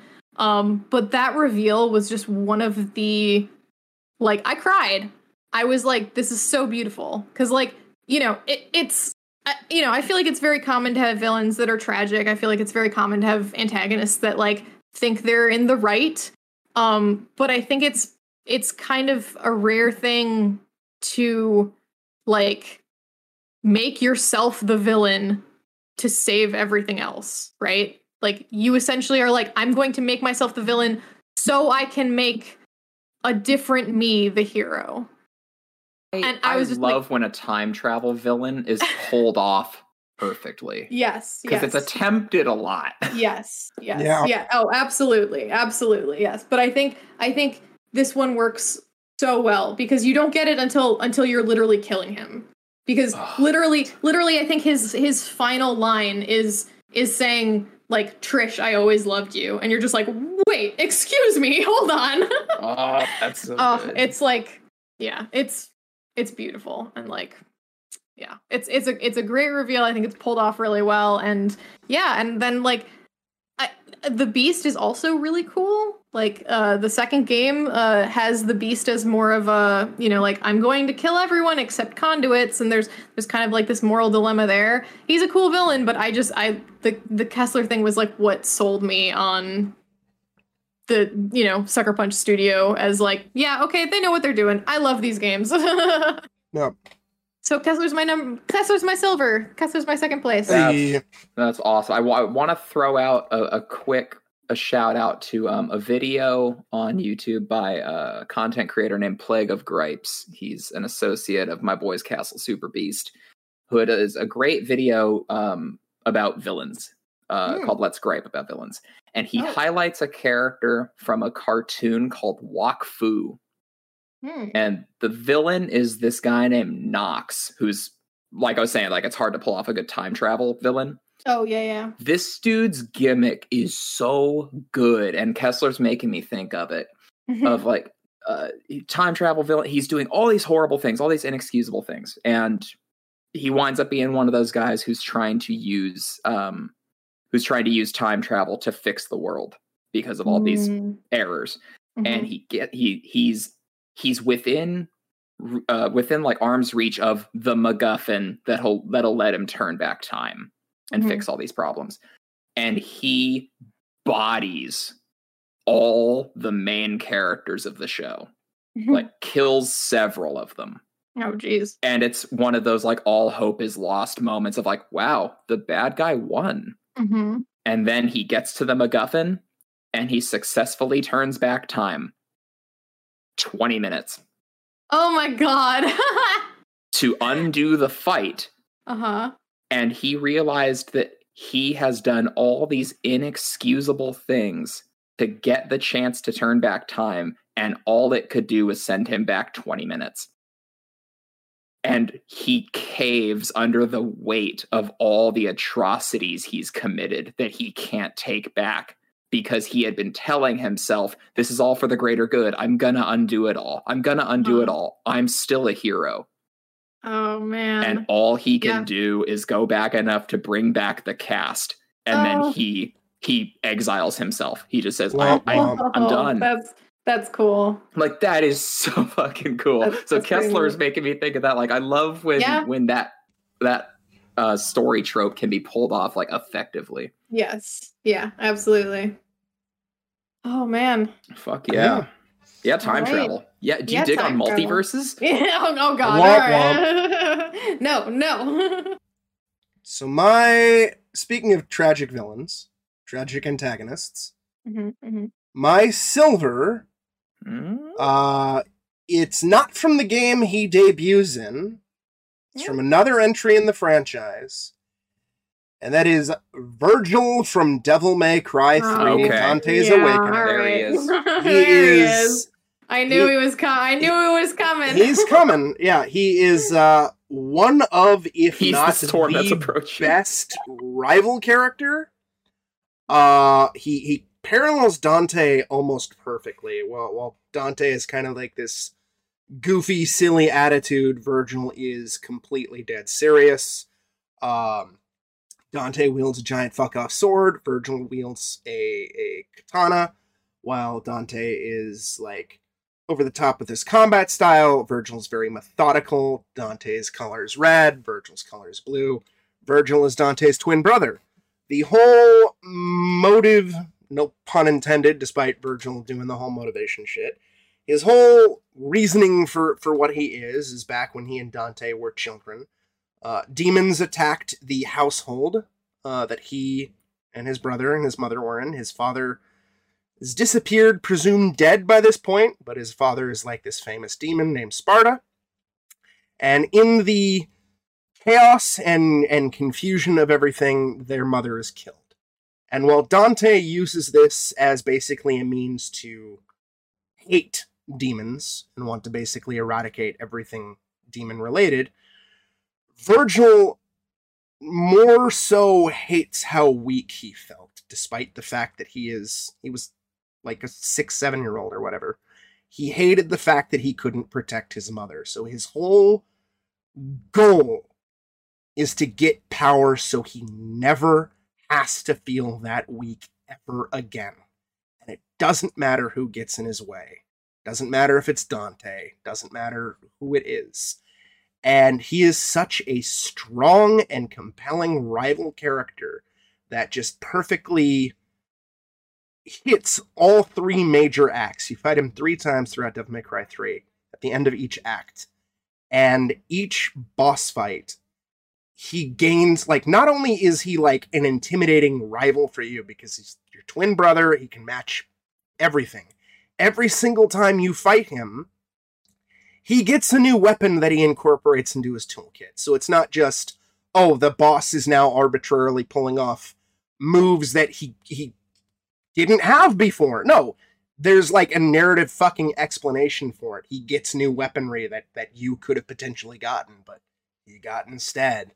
And it makes it that much more difficult and, and challenging to fight. He is basically perfectly encapsulates like the whole ludonarrative consistency in video games where like the difficulty of the his combat encounters with the final boss fight being one of the most difficult boss fights in gaming especially on harder difficulties it, mm. it kind of encapsulates everything about the ending of that particular game uh he kind he is very much a reoccurring character he's first introduced in devil may cry 1 as sort of this mindless undead minion of of the big bad antagonist, but doesn't really have much character there, so nobody really counts that. But basically, everything that has defined the character stems from Devil May Cry 3. And he is so iconic and menacing and badass. And he's also an unapologetic shitheel who does countless horrible fucking things in the quest for power just so he doesn't feel weak again. And what, one of one of my favorite things too about that narrative as well is the fact that Dante coming into contact with Vergil, at least initially, doesn't stem from the fact that Vergil is doing all this heinous shit. Doesn't stem from the fact that Vergil is is attacking the city that Dante's in. No, it, it just stems from the fact that Dante doesn't like Vergil he does he is a petty asshole. And Vergil doesn't like Dante. They just fucking do not like each other. And that's enough of a reason. Yeah, and that is enough of a reason for him to go like, "Yeah, I'm going to go stop you just because I don't fucking like you." and it's it's a fun dynamic. And it, it, it evolves throughout the franchise, and there's some fun shit in the later entries, sure. But in terms of just an overall antagonist, it's it's fucking Devil May Cry 3. Nice. I I had a feeling Vergil would appear on your list, but I like hearing you really like dig into the meat and potatoes of why you love him. Yeah, absolutely. He's he's just so fun and and we, evil you're, and you're you're extremely predictable, Jam, but we love you. what do you what do you want from me, man? I like it when when a when a villain is a shitheel and absolutely. and they got great boss fights. But Like- but listen, you listen. Like the I I, I knew he was going to be on here, even though we talked. We I remember us talking about like, oh, but you play as him technically, and you were just like, I don't care. You play like, you "All right." play as him in a re-release special edition. Uh-huh, uh-huh, that uh-huh. do- I, I knew doesn't impact the coming. main I knew narrative. he was coming. Doesn't impact the main narrative. He's only a special. He never has his own unique fucking campaign. God damn it! In orig- in original vanilla Yeah. Dante's Awakening, he is not playable. okay, fair enough. Hell yeah. And we gotta w- closing out, closing out the uh the lists, Yeah. rounding them out. Our first place picks. Also, I called nine ball, but you know, yeah, you oh did well, call that nine one ball. we knew that was coming. All Yeah. right. Number one. Number one. So if it's There was Xehanort, this- I swear to God. There was this period of time from the mid to late 90s to the late 2000s where Blizzard Entertainment was a champion of God damn it. storytelling. Classic stories of good and evil, enduring characters like James Raynor, War Chief Thrall, and Diablo. And while the stories were simple on the surface, possessed a son of a certain charm that was undeniable. I I am more mad because I had this exact same gag planned for our horror list. God damn it. So you're gonna get to hear this gag again. No, But from I, me. I hate all of you. I I want to tell the story of the the greatest fallen angel, the greatest dis, the greatest fall from grace story I've ever seen in gaming. Arthas Menethil, the Lich King from Warcraft. Oh, okay.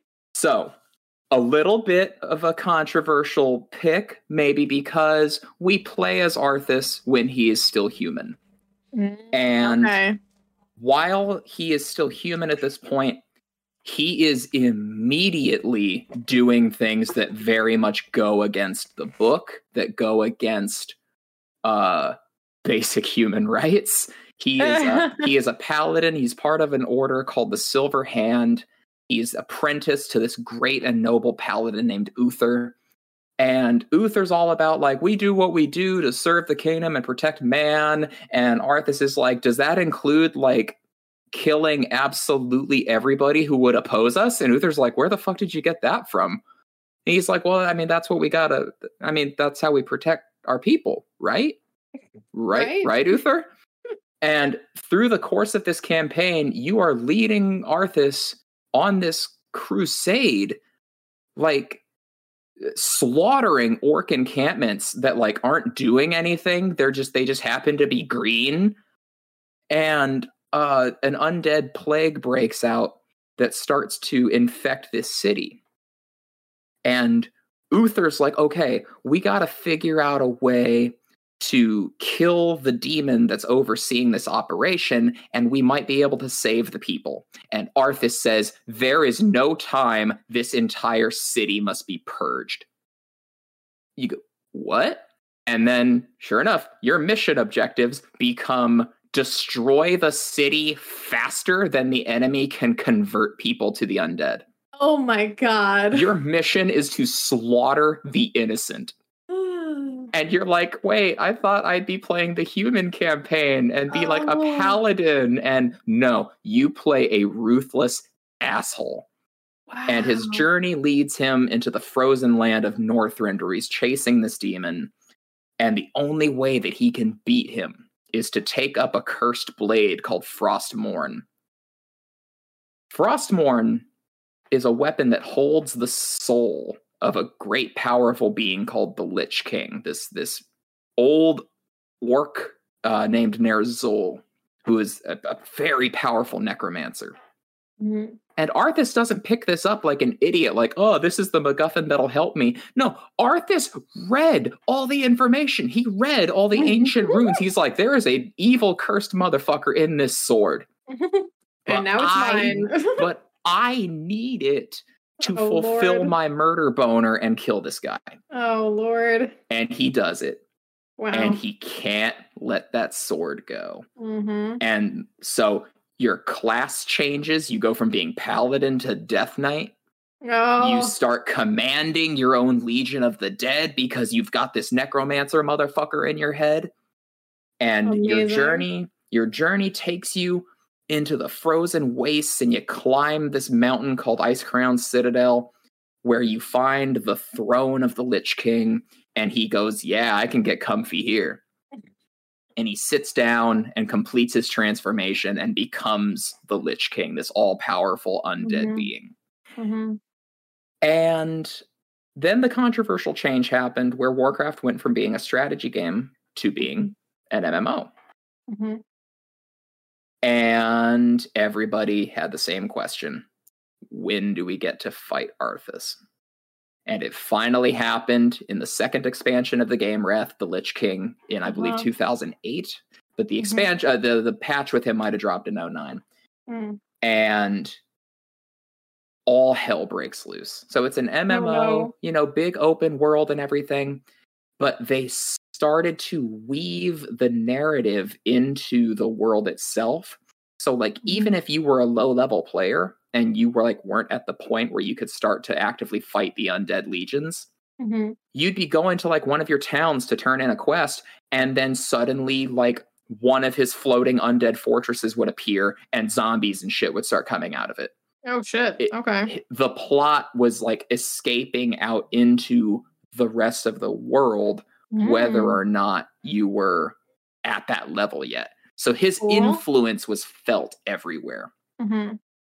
and then finally you're doing it you you you get max level you find some you find some crews you get a guild Mhm. together and you go to icecrown citadel and you fight the motherfucker 25 on 1 and a beautiful ending where you fell the lich king and his helmet falls off. You get to see his face again for the first time since the strategy games, and he's still got that boyish charm that we loved.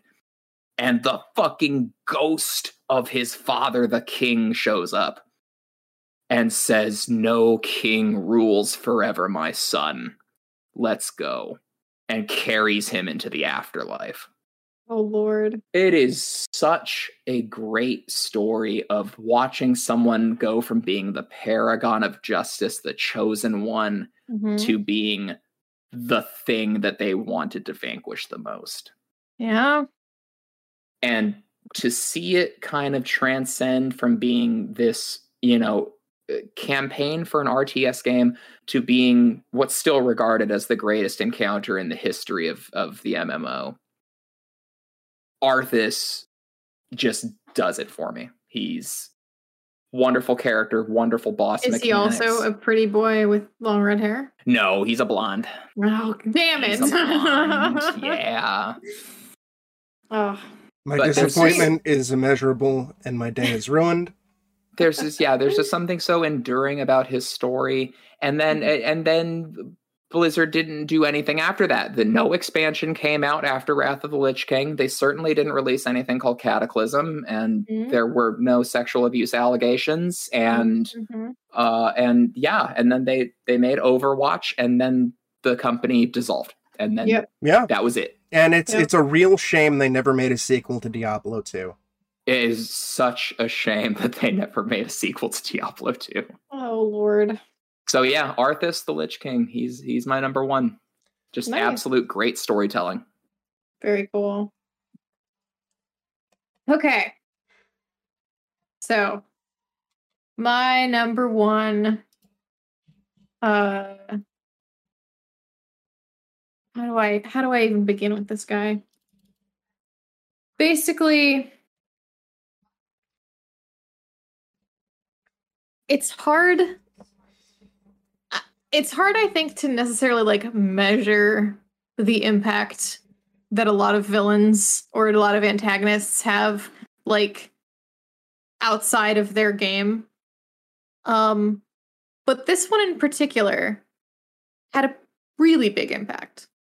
Um so i he's my number one not just because i think he's a great villain i think he's really fun uh but also because of like the legacy that he Mm. left behind so If if any of you uh, remember uh, the the fucking halcyon days of of I don't know PS3 era, I think it was PS3, maybe it was PS4. Um, but basically, there was a there's a little franchise called Far Cry. I know where this is going. Yeah. Oh dear. And Far Cry had a couple of games, uh, you know, before before this one. Um, but three kind of felt like it was the one that really became like quote unquote mainstream. Yeah. Um, because you know certainly I I had not been playing um I had not been playing video games when one and two were really a, a thing, or I hadn't played I wasn't playing console games when one and two were th- were a thing. Um, but three came out and people were like, "Ooh, you got to play this one." And not just that, but the marketing around three uh, was awesome, and it was centered on their main villain, Yep. Oz. Yeah. Um, so specifically, they had like commercials of this guy Vaas, who is a um, he's a, like a like an islander who uh, gets in with like a group of sort of like terrorists slash like drug dealers, drug lords, um, and just basically like rules his island. Like he's essentially just like the the kingpin of this island, and uh, um, maybe sort of like a pirate king, I guess is how I would kind of describe him. Uh, and literally the the commercials were Vaas, uh, pl- expertly played by Michael Mando, both in the in the game itself and also in these commercials, like live Yeah. action commercials. Mhm. It was him uh, torturing uh, what's his face, McLovin from. Yeah, yes, it was him like torturing this guy, right? Like like basically like you washed up on my island and this is what happens to you. Um, and those were the commercials for this game. Um, and then the game itself is you play as a bunch of as like a uh, like a rich douchebag, and you're you and your rich douchebag friends, like your plane crashes or something like that. You end up like on this on Vaas's island, and he's like, "Oh, we're gonna have fun now." yeah. Um, he's very Joker esque. He's very just like in your face, absolutely like you know. I mean, from those commercials, uh, his probably most famous line is the whole like, "What's the definition of insanity?" Hmm Mhm. bit that he does. Um, so yeah, he's he's fully like like off kilter, insane villain. So now, apparently, Ubisoft realized what they had there, in that they used him in as like the main thing for all their marketing, but then in the game, they kill him off halfway through. Yeah, yeah, it's. I love Far Cry 3, but the second Vaas is gone, the, game's narrative kind of takes a nosedive. Absolutely. You basically you unlock a second island and the game tells you, "Oh, Vaas was actually working for this like American dude who's like the head drug lord." And you're just like, I don't want him. He's lame. I want Vaas Yeah, again. like, Michael Mando's amazing. "Yeah, can you bring Vaas back though because this guy is really..." And then yeah, you spend like 4 more hours going through this like second island and you're just like, "What am I even doing here? This is terrible." Yeah. It feels And like we had a natural point of closure. Yeah, Yeah. yeah, right. And so, uh, and the reason the reason I mentioned specifically his legacy is because since Far Cry Three, the Far Cry series has attempted to recapture the magic that was Vaas, but to do so in a way that didn't fuck him over halfway through the game. Yeah. Mhm. So they they immediately rolled out Pagan Min in the fourth game, which I love Troy Baker. It just he's a miss for me. He he, he just he was not a very good. He was basically just Vaas as a dictator and like yeah. didn't work at Mhm. all. Yeah, and, and, and- you know, he had he had cool moments, but mostly it was just kind of like, what are we doing here? Y- y- al- not Um, to mention there was no real personal connection because the villain literally had no beef with you. Yes. Yeah. So it's like- literally, and and literally, there's a there's a twist. There's a secret ending where if you just he he like invites you to his castle or his palace, and he has to take a phone call, and he's like, "Give me ten minutes." And if you just wait ten minutes, he just lets you do the thing you came to the the country for, Yeah. and then the game's over. And it's yeah. like, okay, that's kind of great. cute, but it's also super cute. it's very cute, but also like mm, not quite doing it for me. Uh, Yeah. Five, five then rolled out Joseph, who I think was a lot closer to Yeah. Vaas, but also also still pretty different. They also like rolled out like the generals were a little bit more fleshed out and interesting and had sort of their like basically like they made the mini bosses a little bit more like mini vases basically like have their own weird shit going on that you have to contend with Mhm. um before you get up to the big big bad uh and then i think i think six uh with um giancarlo esposito's i forget the character's name it's just um, Giancarlo Esposito. It's just Giancarlo, Gu- yeah. It's Yeah, just yeah, yeah. Gus. It's Ba- just basically. Fring. Yeah I, I think i think he was kind of like like sort of the perfect sort of like melding of all of their attempts right? We're like okay finally we're actually he's got he's got a beef with the like the protagonists have a very clear beef with him. Uh he's you know he's he's definitely like yeah. So anyway um all that being said is that like basically ubisoft was like wow we just need to keep doing Vaas. Like we just need to do Vaas again, but like do him right, right? Do right by him. Um and yeah, so I think I th- and I think the franchise ended up like better for it, to be honest. Um They because found I, I what worked and kept trying to capture lightning in a bottle again. it, yes, Yeah. exactly, exactly. Very lightning in a bottle. I don't, I don't think they ever quite reached the highs of Far Cry Three because I think, I think so much of the fun was, you know, the the the main the character you played that goes from being this like, you know, sheltered rich douche bro to like Rambo, like you know, and and like and like there's a very sort of like Alice in Wonderland theme to it, and you know, very much like Foz is sort of your white rabbit and also your red queen at the same time, and it's like yeah. it, it's just it's it's got a really wonderful sort of like entirety to it I- that that I don't think they've quite gotten back, especially since they decided to go with like nameless, voiceless protagonists from then on out. Yeah, it's Um, it, it. One of the other things too, at least for me, is like I I fucking love Vaas and I think Joseph is great too. Mhm. I do really wish they would try to go with a different type of villain as opposed to just constantly recapturing Vaas, because like Oh I, yes, I, I I did play. I've played Far Cry One and the Far Cry Instincts, which is basically sort of a weird quasi remake retelling of Far Cry One, but for consoles. And I played Far Cry Two, Mhm. and that trilogy, if you go from like both versions of Far Cry 1 and Far Cry 2 and Far Cry 3, they each have their own unique, different villain and story, despite like the over the top, bombastic, crazy Mhm. shit, right?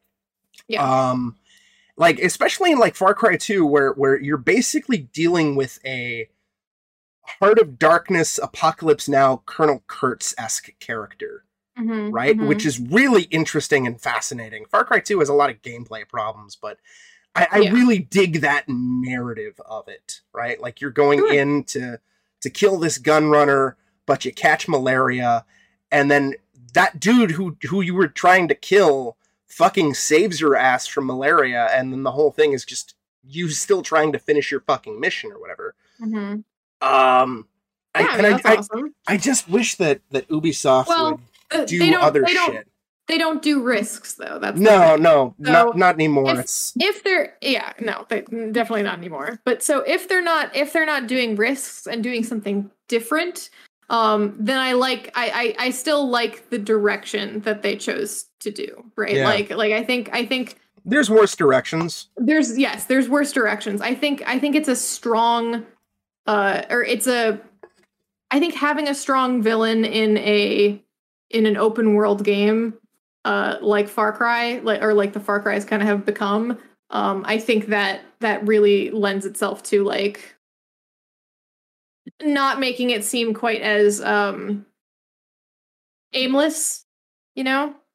A lot of a lot of um a, a, a lot of open world games kind of suffer from like oh what am i doing? Or like or like oh i have to beat this bad guy but i'm gonna go do a bunch of side quests because you're allowing like there's no real timer. Like you're just allowing me to do whatever the fuck i want right now. Yeah. um so yeah but i think yeah i think i think they've i think they've started to or i think with five and like definitely with six has been like they've figured out their formula um all that all that being said I- would love for them to change it up maybe not necessarily from like like like you don't have to make the villain completely different Mhm. but maybe just like I don't know.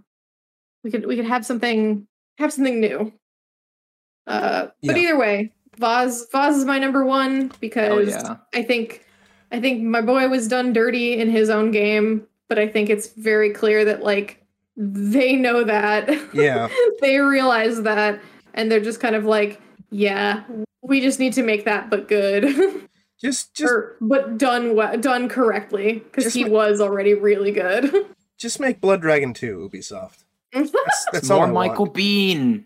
More Blood Dragon is, Biehn. is the best Far Cry game, and I will die on that hill. And I want a sequel. Uh, anyways, before I get to my number one, since I don't think we mentioned it at the start of the podcast, I do want to give a shout out to Kat's husband, Will, who actually Oh, yeah. cross checked our lists to make Yes. sure that, uh, he did. you know, s- so we know if, if somebody had something higher on, on, on other another person's Yeah. list. Oh, yeah, thank you, based had- husbando. Yeah. we had a bit of a it was a bit of a rush job because we all kind of well at least i i forgot until lee texted being like we're podcasting tonight right and i was like oh Oh, yes, yes, Yeah. we are. yes we are um so yeah i yeah will love you will you, you, he's not gonna listen to this he's No. not womp womp. but the so- love is there. My Plus- number one comes from a franchise with countless great fucking villains. And Mm-hmm. it was very. It, there was a lot of temptation to choose all sorts of different antagonists from this franchise because there's so many good antagonists in this franchise.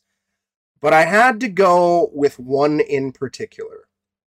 Because this particular antagonist sort of represents a lot of what I'm looking for in in a, a video game villain, where they are fun, they are a really great rival character in some respects.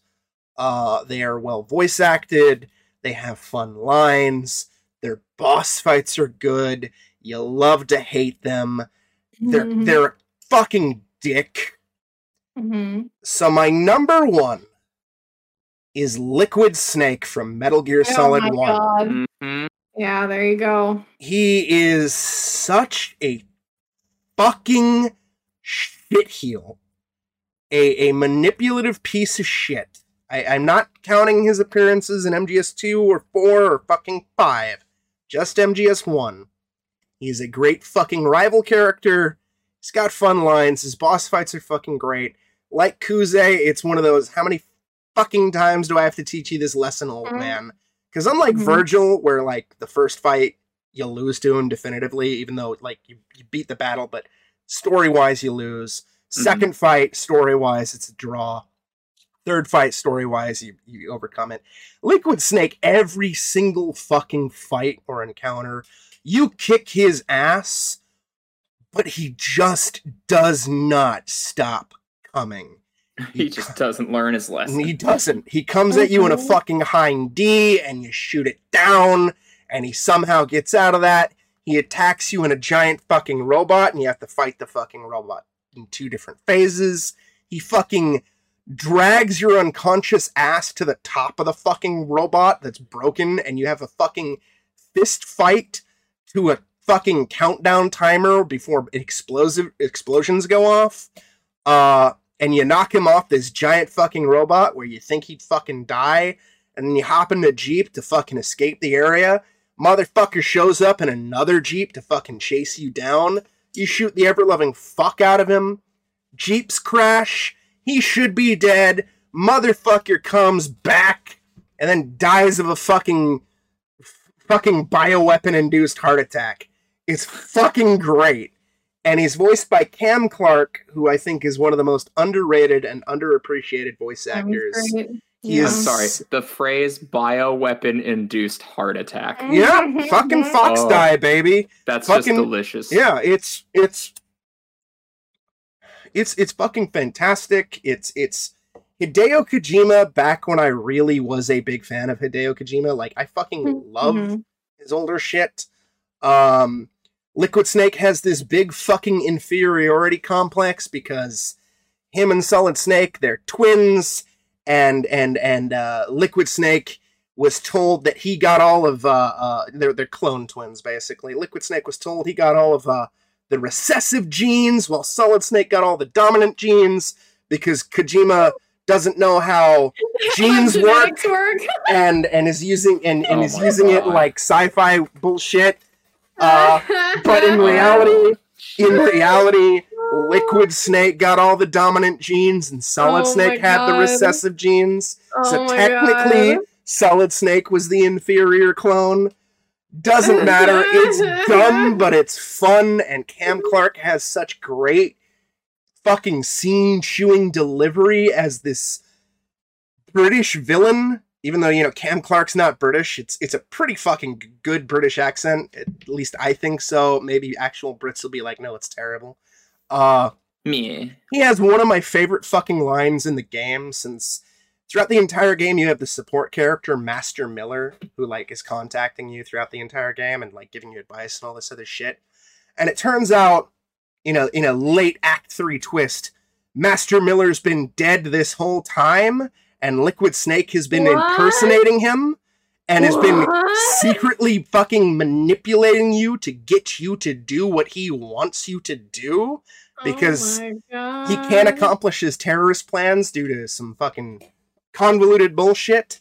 And when you realize this, you run outside, you point your gun at Liquid, and you know Master Miller. The, the, the best part about the, it is like the Codec conversation. Master Miller has like this this long ponytail, and he's got sunglasses on.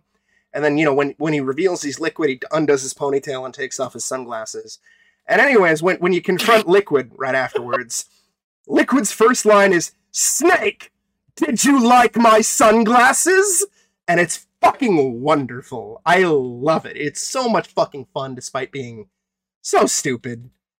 I love it. I love Jesus it. Christ. It's it's fantastic. Cam Clarke kills it. Liquid refuses to fucking die. And again, I, I said I wasn't gonna count sequels, but like he does even even after the medically induced heart attack, he fucking comes back in later games because fuck you. Comes, he comes back as a nanomachine ghost, baby. Let's go! Oh my god. Nanomachines. Yeah, Nanomachine. Nanomachine son. son. Like the temptation for Ocelot was there. The Yeah. temptation for Big Boss was there, although admittedly with Big Boss, most of his exposition as to why he becomes a villain comes from the game where you play as him in a, as a protagonist. Because in the two games where he actually is present, they were they were 1980s 8-bit games with with very light storytelling and more black and white GI Joe esque villains. Mhm. Um, there was, and, and not to mention like every single subsequent Metal Gear game that had Big Boss after MGS3 just diluted and watered down Big Boss's villainy. Like MGS3 is a perfect origin story for a villain, and we didn't need more any more explanation. And Kojima, I guess, became too attached to Big Boss as a character and kept making him not a villain. But Mhm. yeah, it's Liquid's great. Ocelot was a very close second. Senator Armstrong as as your your number 10 Lee Yeah. was also fucking up there because he's so fucking fun. Uh Gray Fox is another fucking strong antagonist. Almost oh, yeah. the entire Fox fucking almost the entire fucking cast of, of MGS1 and MGS2. Fucking uh, uh, Vulcan Raven, Psycho Mantis, Sniper Wolf, Vamp, Fortune, Fat Man, Solidus Snake. Nanomachines. I'm sorry. Nanomachines. I I like that you refer to Kojima like um like a band from the 80s of like Yeah. man their early Man, albums used to be were good. really good and Yeah. then then they went commercial. And they went corporate, yeah. Well, Yeah, it, it, it's there's a running theory with especially with the Metal Gear franchise is because Kojima had a specific co-writer for Metal Gear Solid 1, 2 and 3 and then that Mhm. co-writer kind of disappeared from the games industry. Nobody knows what happened to him.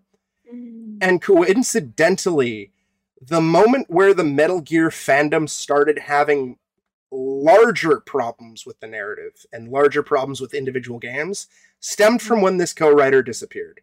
Mm. And it's also interesting to note that one of the spin-off games that Kojima had minimal involvement in, Metal Gear Solid Ghost Babel on the Game Boy, is one of the, if not the highest rated Metal Gear game, and it was written entirely by his co-writer on his own. So it's like there's there's theories. I don't want to I don't want to speculate too hard, but post MGS3 shit got really goddamn dicey. And that's where we got shit like Pacifica Ocean as a villain and mm-hmm, Hot mm-hmm, mm-hmm. Coldman. And the less said about MGS5 the better. Hot Coldman is such a good name. I hate Hot Coldman so fucking much. What about uh uh oh my god, what's the guy from Die Hard Man Thanksgiving? Die Hard Hard Man. Yeah, yeah, is is god damn Oh. it. yeah. I mean- Yeah. Cisco Jumbo. Listen, man, he is no Di- Die Hard Man has a dumb name and it's charming, but he's no It's Fuck it. sure. I'm I'm just I'm being jokey, but he he is no he's no bisexual vampire, which is Yeah. Vamp from Metal Gear Solid 2. And he's mm. great. He's he's voiced by Phil LaMarr, Kat. Oh, beautiful. It's it's he is hey, so Phil good. LaMarr, Phil LaMarr also voiced the Beast He did. Oh yeah. Infamous. He, yeah. he ve- he voices a, a bisexual Romanian vampire, so it's Phil LaMarr doing his best Romanian accent. Mwah, I love It's it. it's it's fucking fantastic, I love it. and All and right. yeah. So this this it's funny at the start of this podcast before we started recording. I said, "Yeah, this this podcast isn't going to take that long." Oh no. And I'm I'm looking at the it's Three almost three and a half actually. Hell yeah. Oh my god. we, yeah. we needed so to be heard. we d- we did. We apparently had way more to say about these villains than we thought. Yeah, Um but let us talk We gotta do the rundown. about yeah. the rundown. Yeah. Yes. Gotta gotta give that quick little uh quick little recap. Yep. So yeah, once again for the uh the Gooncast top ten favorite gaming antagonists. Lee's list was Senator Armstrong from Metal Gear Revengeance, Shao Kahn from Mortal Kombat, Albert Wesker from Resident Evil, The Child from Othercide, Nine Ball Seraph from Armored Core, Reno and Rude from Final Fantasy VII, Radagon the Red from Elden Ring, Ansem Seeker of Darkness from Kingdom Hearts, Judicator Aldaris from StarCraft Brood War, and Arthas Menethil, the Lich King from Warcraft 3. Nice. All right, and Kat's list was Pyramid Head from Silent Hill 2, uh, Bowser Jr. from Super Mario Sunshine, Hell yeah. Vladimir Makarov from the Modern Warfare franchise, uh, Sirrus from the Myst franchi- franchise, uh, Manfred von Karma from Phoenix Wright, or Ace Attorney, rather, I should say, uh, Lord Shimura from Ghost of Tsushima, Albert Wesker from Resident Evil, GLaDOS from Portal, Kessler from Infamous, and Vaas from Far Cry 3. My list was uh, honorable mention Thomas Thomas from Phasmophobia. Number 10 was Pius Augustus from Eternal Darkness. Number 9 was 9S from Nier Automata. Number 8 was Maiden Astraea from Demon Souls. Number 7 was Red Pyramid Thing from Silent Hill 2. Number 6 was Ren- Wendy from Rule of Rose. Number 5 was Kuze from Yakuza 0.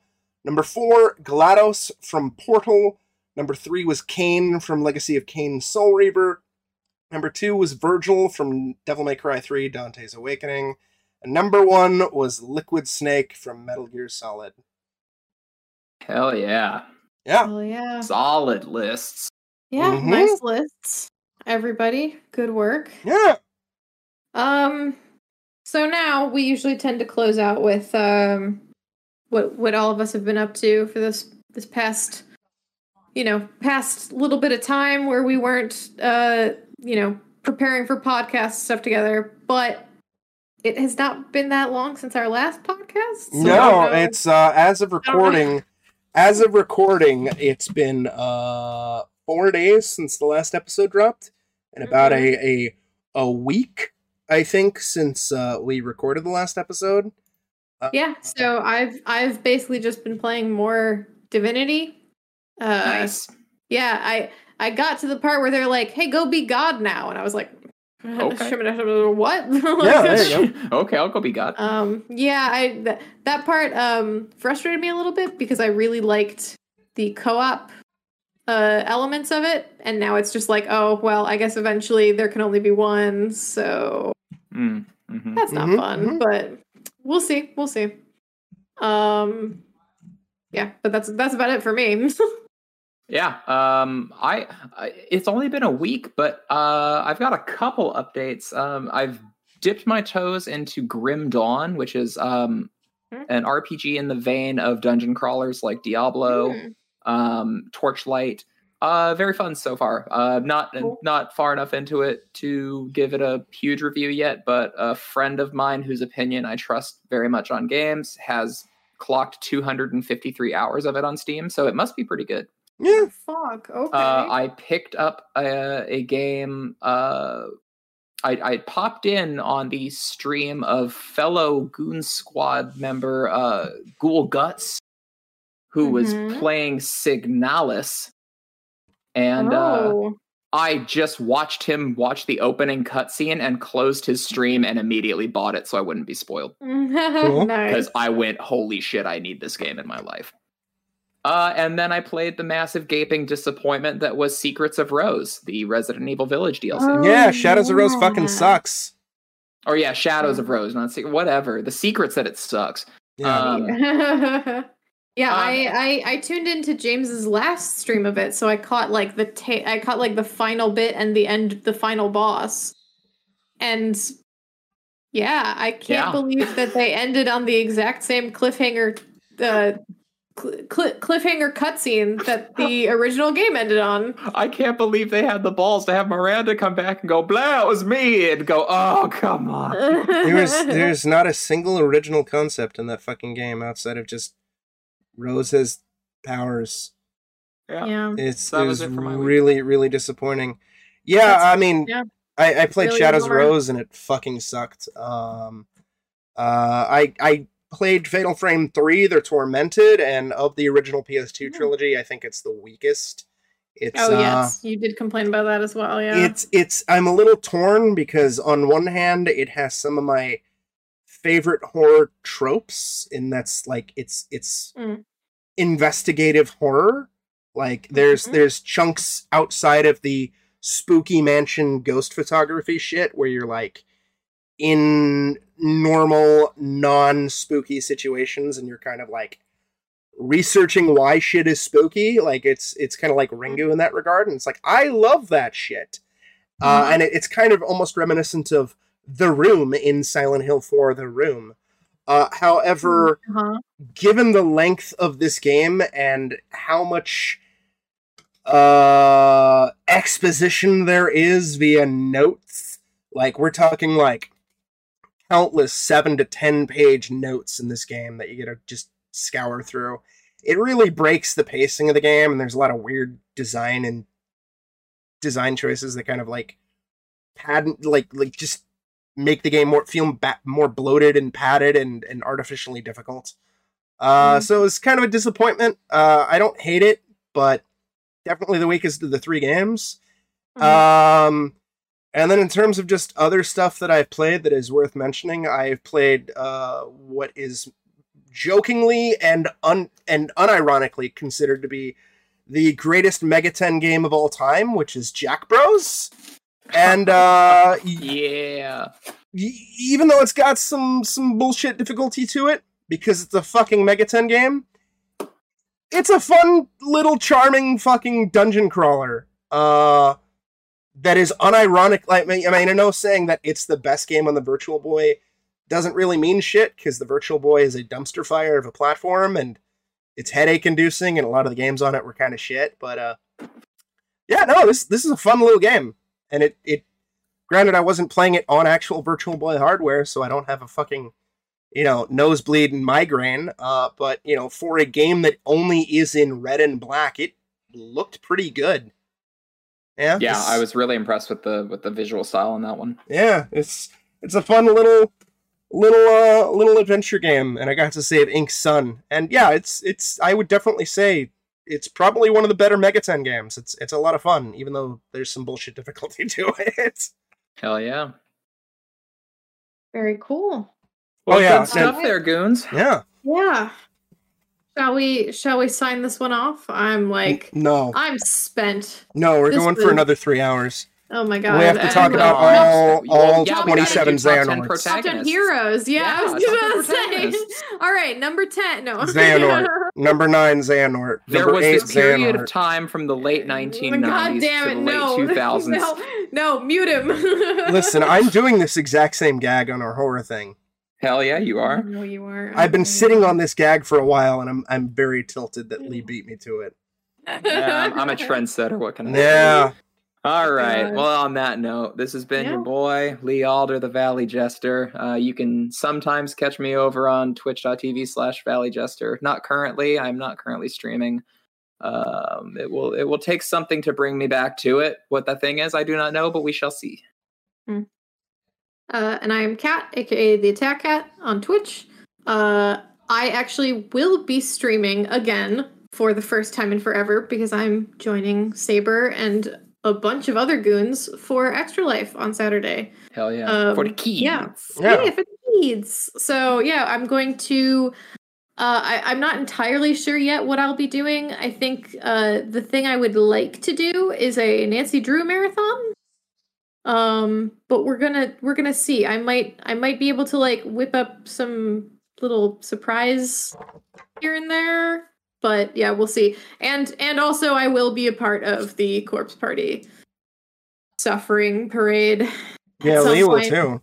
Let it Uh-huh. flow through you. Yes. It all Oh, ends in P. It all ends in Acceptance. P. Oh, Uh, yeah, I'm James, also known as Saber0307. You can catch me on Twitch at that username. I'm not reading the full website. Everybody get fucked.